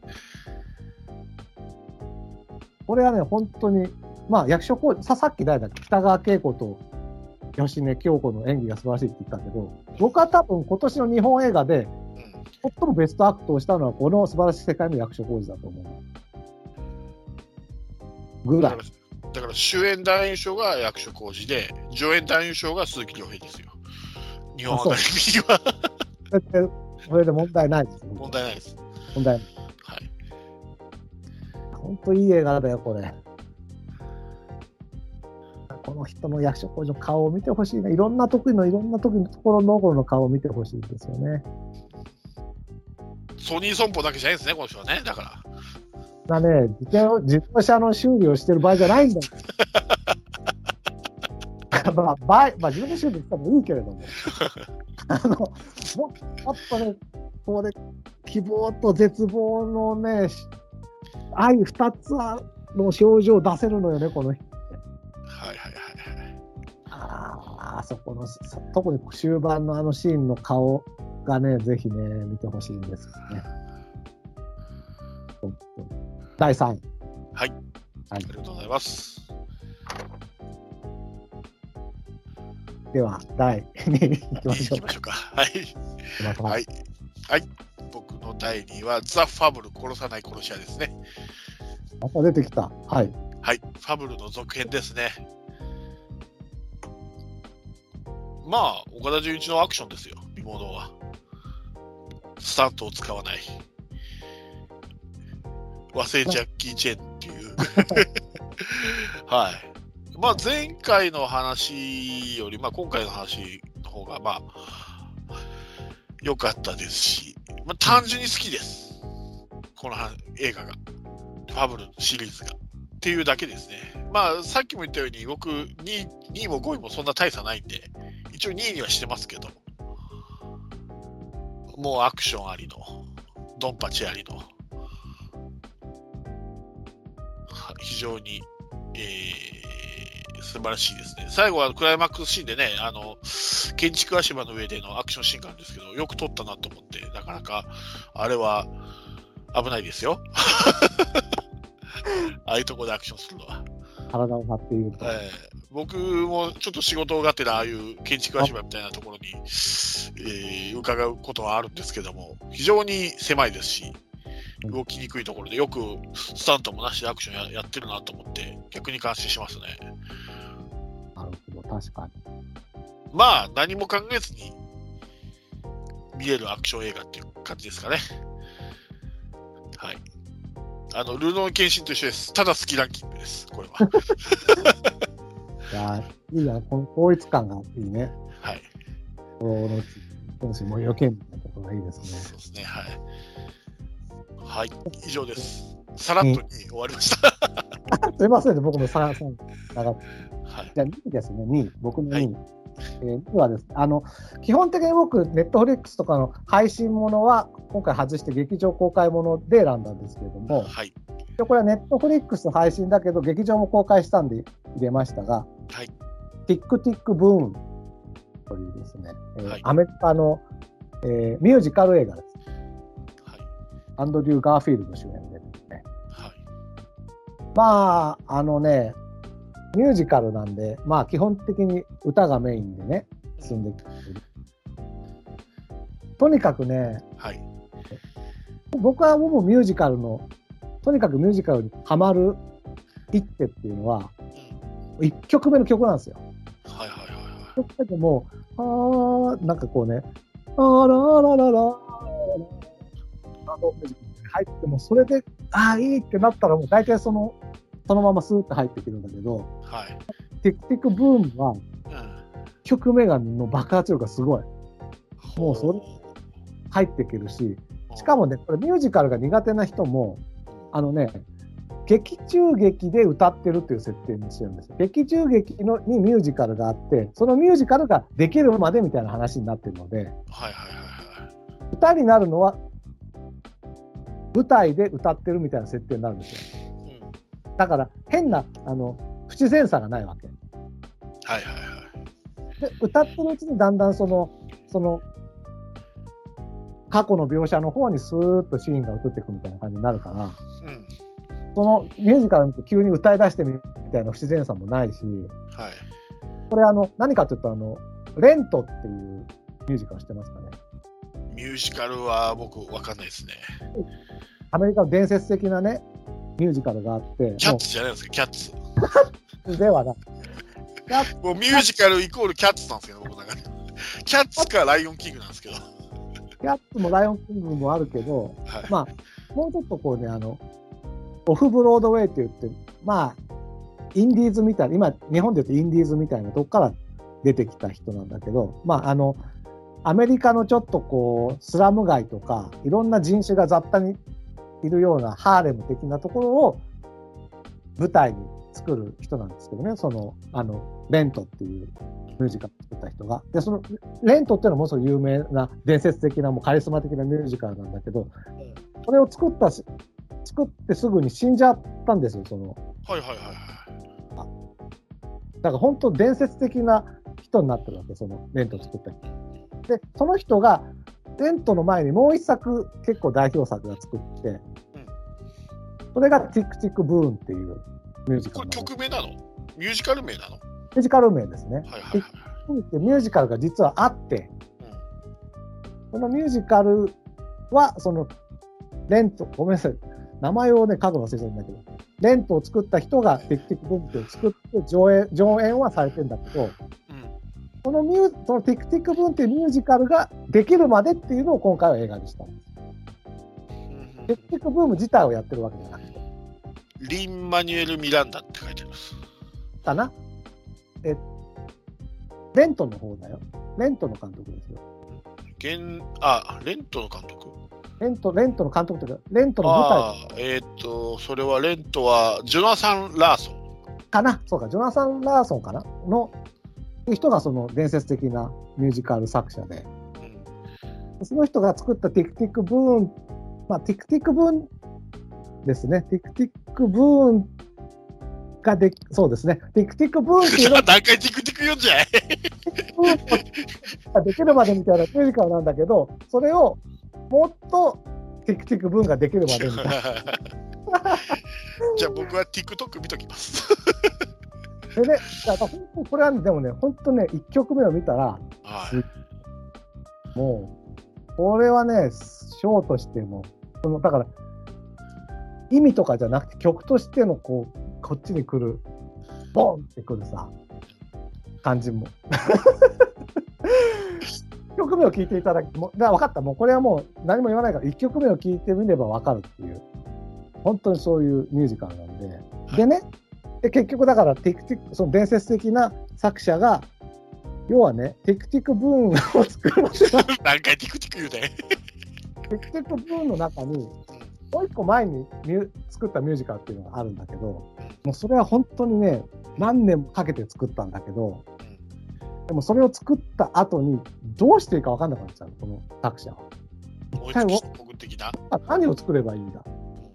何を作ればいいんだってなった時に、どうやって答えを、どんな答えを導いたかっていうのがこの映画のね、本当肝なんだけど。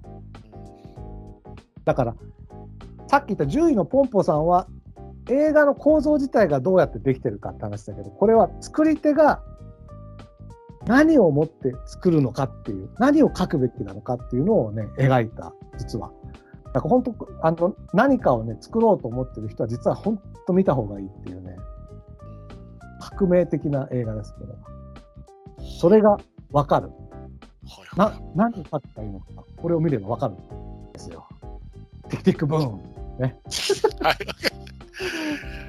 え？50回ぐらい TikTok って言ったような気がするぞ。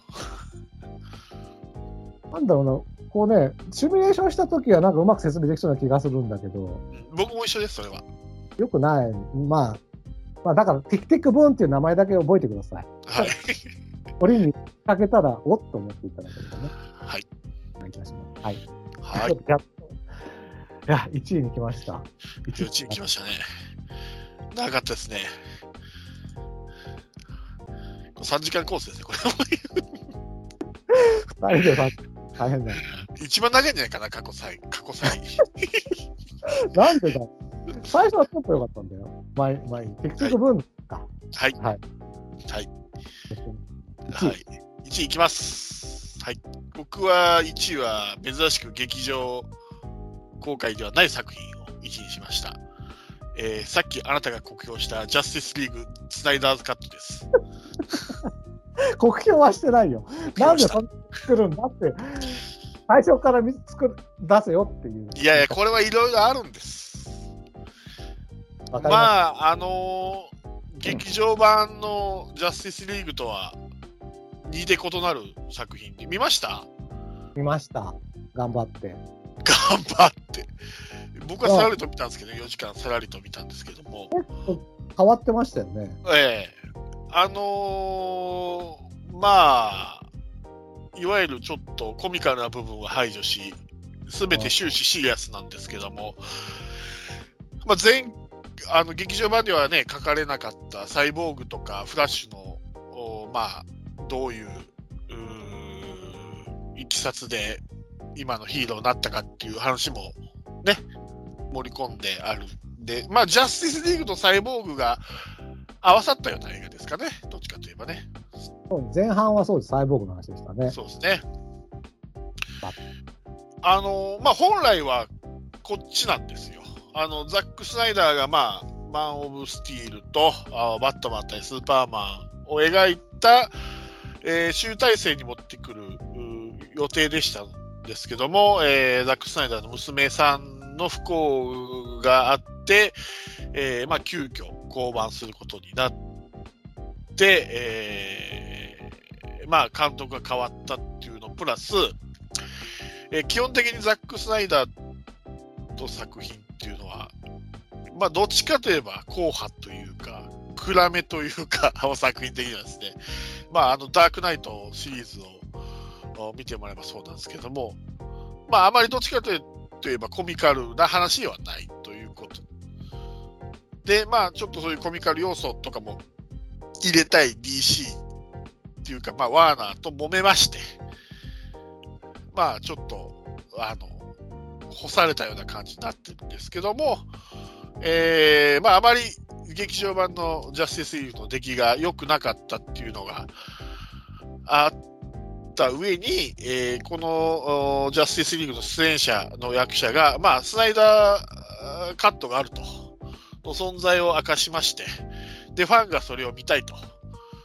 いう、ういろいろな、まあ、こう、署名運動とか、まあ、いろいろありまして、ようやく、まあ、日の目を見ることができたんですけども、一応ね、まあ、ドラマ版にするか、あそれとも、まあ、劇場版にしては長すぎるので4時間っていうので、まあ、どういうふうに配信するかっていうのは迷った結果、まあ、一本の映画として劇場ではやらないんですけども、まあ、あ僕はまあ Amazon プライムの方で見たんですけども、とか、いろいろ配信の方で、えやることが決まりましたと。で、本来はこっちで落ち着くんでしたけど、まあ、さっきも言ったように、ザック・スナイダーの娘に不幸があったので、えー途中で降板して話が大きく変わったのですが、一応、えー MC じゃないわ、DCEU の中では、劇場版の方を生死として、こっちはまあ、いわゆるまあ、サイドストーリーじゃないけど、まあ、違う話、これはこれで単独の話とするようなのですが、あまりにもこのザック・スナイダーカットがいいために、こっちを静止してくれっていう、また運動が起こってます。実際に。はい。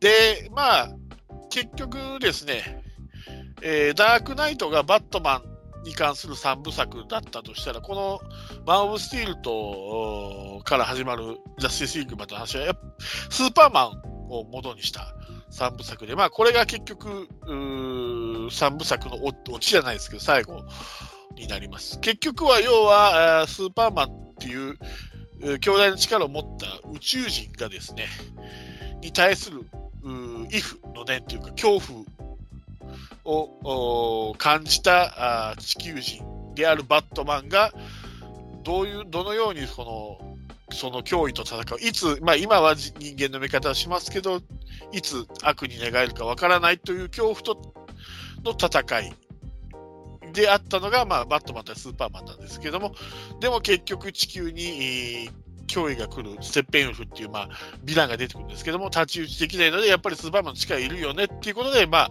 このジャスティスリーグでスーパーマンを復活させるわけなんですけども、でも結局、心のどこかではやっぱスーパーマン怖えよなっていう部分があって、で、現に、その、まあ、結果的に言えば、あまあ、夢落ちな部分があるんですけども、スーパーマンが闇落ちするという夢を見たりですね、ブルース・ウェインがですね、そういうところがちょっとあの、MCU のあの、ウルトロンの時のアイアンマンが、アベンジャーズが全滅する夢を、夢っていうか、幻を見たっていうところにちょっとまあ、似た部分があるんですけども、スーパーマンが、えーロイス・レーンが殺されたことによって闇落ちしたっていう世界観、世界も存在するのではないかっていう話が、えー最後の部分にあって、これはやっぱり、えーやっぱり心の中ではスーパーマンに対して100%、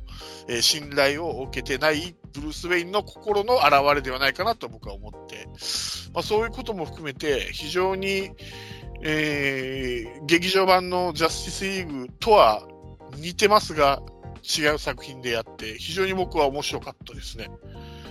で、この映画 .com でも5段階評価に4.1を取ってますので、そういう意味では、まあ4時間はありますが、あっという間に終わった感じがします。はい。で、結局はですね、これ、まあさっきも言ったように、まあ DC っていうか、ワーナーブラザーズの、まあ、お家騒動で、やっぱりちょっと MCU が予想以上に当たったっていうこともあって、焦ったのもあるんですよ。で、焦って失敗した感じもあるので、だからこれを反省して、やっぱりその DC は DC でまだ独自の路線を行くっていう、まあ、あまりこう同じユニバースだけど、あの干渉し合わないっていう形を取ってますので、だから今後も続く作品には、あの名前は出るんですけど、例えば違う作品でもね、あの例えばシャザムでもスーパーマンっていう名前は出てくるんだけど、スーパーマンが出てくるわけがないとか、あアクアマンの中でも、このステッペンフと戦った話が少し会話の中では出てくるんだけど、あまりその絡んでこないっていう、ちょっと一つの映画が独立したような感じにして、それがまあちょっと MCU との違いっていうか差別化をしてる面もありまして、まあちょっと最初の方は焦っえー DC とワーナーブラザーズの 焦りと、で、そのザック・スナイダーがや作った映画とのちょっとこの思惑の乖離があったために、最初のうちはごちゃごちゃしてますけど、これから多分 DC は盛り返してくるんじゃないかなと思って、今年以降は楽しみにしてるんですけどもね。はい。そういう意味で、ジャスティスリーグ、ザック・スナイダーカットは非常にいい作品だと僕は思ったので、1位にしました。はい何か質問は？質問というかね、たしおぼろげな記憶だとね、もともとのジャスティスリーグの方にね、スーパーマンとうん。うん。フラッシュがうん追っかけするみたいな、競争するみたいなシーンがあった記憶がああるんだああるあるある。あれ僕超大好きなんですよ。うん。それがなかったんだよね。こ。そうあれが、あの話がちょっと、あの、MCU っぽいんですよ、ああいう話は。の追っかけっこが？追っかけっことか、ああいう、あのくだりが。あああいうのはザック・スナイダーはやらないんですよ。あ。いやそねいや、そこ結構楽しみにしてやるのかなと思ってなかったから、それがとても残念だったなとは思ったけど。ジャスティスリーグの劇場版の方を引き継いだのは、確かアベンジャーズかなんかの監督もやった人だったのかな？そうアベンジャーズですね。アベンジャーズの監督ね。がやったんで、ちょっとそのてそっちのテイストが入ってるんですよ。で、それはえ良かったんですよ。なぜかっていうと、そういうちょっと、まあ、コメディチックなテイストを入れたかったんですよ。あの、DC のユニバースの方に。ワーナーはですね。だけど、ザック・スナイダーは結構彼は硬派なこういう作品を、どっちかというとシリアスな作品を作る監督なんで、まあ、そこがちょっと合わなかったっていうのがあって。で、3部作、3つの、だからマン・オブ・スティール、バットマン対スーパーマン、ジャスティス・リーグで話を帰結するから、全部途中なんですよね。だからその伏線回収をしきれてないから、その、バットマン対スーパーマンの評価が低いんですけど、あれはあれで、やっぱいる作品で、あのクリプトン、宇宙人、スーパーマン側から見たのがマン・オブ・スティールで、地球人側のバットマンから見たのがバットマン対スーパーマンなので、そこはなかなかね、やっぱ彼の作品の難しさっていうのが、うん、出た出たおかげで、ちょっと、まあ、スタートダッシュに失敗したって言いますか。うん、と予想外に MCU が人気出たっていう多分 DC が焦ったんじゃないかなと思ってますけどね。そうだからなんかね、慌ててるのかわかんないけど、すごく理屈っぽいっちゃ理屈っぽいんだよね。そう、慌ててる、慌ててるのはあります。だから今回、ジャスティスリーグの、なんだっけな、あの、最初の、なんつったっけ、あの、あの機械だみたいなやつ。あの、いや、機械だサイボーグ？あ、サイボーグ、サイボーグ。サイボーグと、お父さんのかやりとりみたいなのは、すごく良かった。でしょ？うん、あそこはすごく好き好きですね。本当好き。この映画の中で一番好きかもしれない。うんあの、あの、ああの基地に入っての、こう、スッとこう、すれ違うとこが、僕は好きだから、ああいうのは MCU なんですよ。やっぱサイボーグ人間だから。ああ MCU チックなんですよ。僕は本当好きなんだね、MCU がね。そう。だからやっぱ人間目線で見てるからそうなるんですよ。だからその方が感情移入しやすいのはそうなんですよ。で、DC の難しいのはさっきも言ったように人間じゃないんですよ、メインが。人間なのは本当サイボーグとフラッシュとバットマンだけであって、スーパーマンもワンダーウーマンもアクアも人間じゃないので、そこが難しいんですよね、この感情移入が。人間じゃないものに対する。でも基本的にはマーベルのあ作品っていうのは、まあ、ガーディアンズ・オブ・ギャラクシーを除いて、ソウ以外はみんな人間じゃないですか。基本的には。元、元人間だったり、まあ人間人、人間として、地球人として生きてるわけだから。生きてるヒーローだから。すすごい能力は持ってますけど。そこが多分、馴染めないところじゃないですかね、DC が。だからね、ロード・オブ・ザ・リングに僕は近いんですよね、DC って。なうんいろんな種族って、で対立はしてるんだけど、その地球の危機には、その種族の代表が集まって戦い、まあ、そうそうそうそう。やっていくみたいうん。な似てるのかな。とは思ってるけど。だから人間ヒーローみたいなのも今後、例えばシャザムなんか、まあ人間なので、もともとは変身してシャザムになるだけで、ああいうヒーローも今度どんどん出てくると思うんですよね。ただ最初に先行して出てきたスーパーマン、ワンダーウーマン、アクアマンが人間じゃないから多分、なかなか感情移入しにくいんじゃないかなと思って。その人間あれですよね。以上の力を持っているものの葛藤、それをエターナルズはうまく書いてたから、さっき言ったように DC に近い話だなと思ったんですよね。なんかさ、その DC もさ、まあ、ワンダーウーマン置いといて、うん。うん。ハーレクイーンの単体のやつとか、あとまあ、ユユニバースじゃないけど、ジョーカーとか、うん。あ結局人間寄りの話の方が評判は良くなっちゃうんですよね。そうそうそうそうそう。それはやっぱ感情移入しやすいからです。ここが難しい。だから、難しいですよね、だから DC って。最初にアイアンマンがガーンってヒットしたのが良かったのからね。MCU は。ですねから神様の層とか出てきても、なんとなくこう人間目線でやっぱ見れるし、そうそうそうそう。そうだね。だから人間じゃないって、まあソウとビジョンぐらいのもんでしょ。あガーディアアンズ・オブ・ギャラクシーを除くとね。シーかな。うん。ハルクも、もう人間だしねもともとは。そうですね。うん。あホークアイなんかもろ人間ですからね。ナターシャもそうだけど。いやーまあ、確かに、また僕が好きなのそういうとこ行っちゃうのかね、やっぱりあの、サイボーグとかね。うん。ありますよね。そうそうそうそう。まあ、スーパーマンを好きになるあの、女性の気持ちはいまいち僕には分かんないもんね。そうですよ、ロイス・レインそうでしょだからそうなんですよ。だって宇宙人だもん。で、その宇宙人に対する恐怖っていうのは、やっぱあるわけじゃないですか、人間っていうのは。いくら友好的な顔してても。そこを、だからバットマンは持ってるわけですよ、感情を、そういう。宇宙人に対する不信感を。だけど、さっきも言ったように地球、それ以上の脅威が来たから、じゃあスーパーマン生き返らすかみたいな話だけど、まだどこかし完全には信じきれてないんじゃないかなと思って。なるほど。墓泥棒だからね、あの人、あの日。そうね いやまあでも、確かに、うん。元のはあんまり覚えてなかったから、まあ、あ結構、あこういう話だったかなと思いながら見て、結構面白かったっちゃ面白かったですね。それはあの劇場版に比べたら運転差です。ずそれはファンはこっちを制止してくれって、それはいい。この続編の方が見たいもん。劇場版より。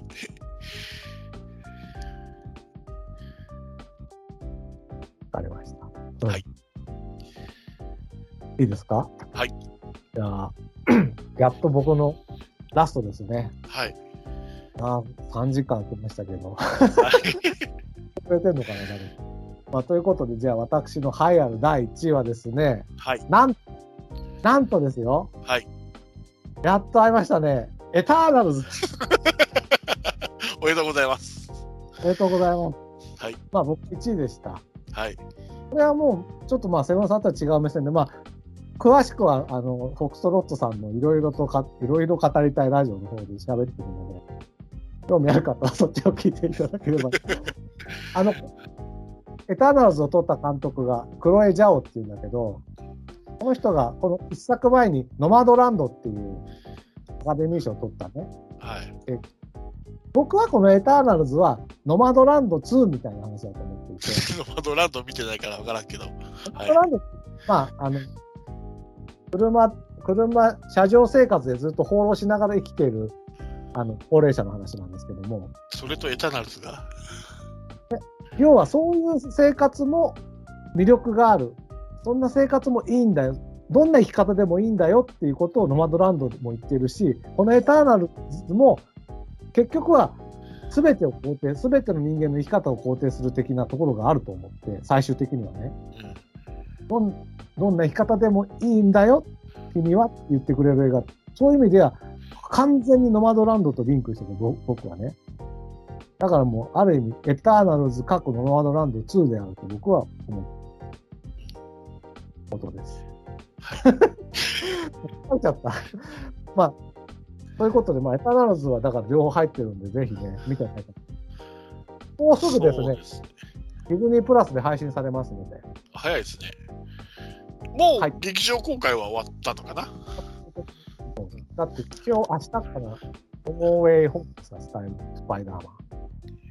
あの、本当僕もエターナルズも、本当もう、気力、気力ほぼゼロで見て、まさかここまでの作品とは思わなかったので、見てよかったですね、エターナルズは。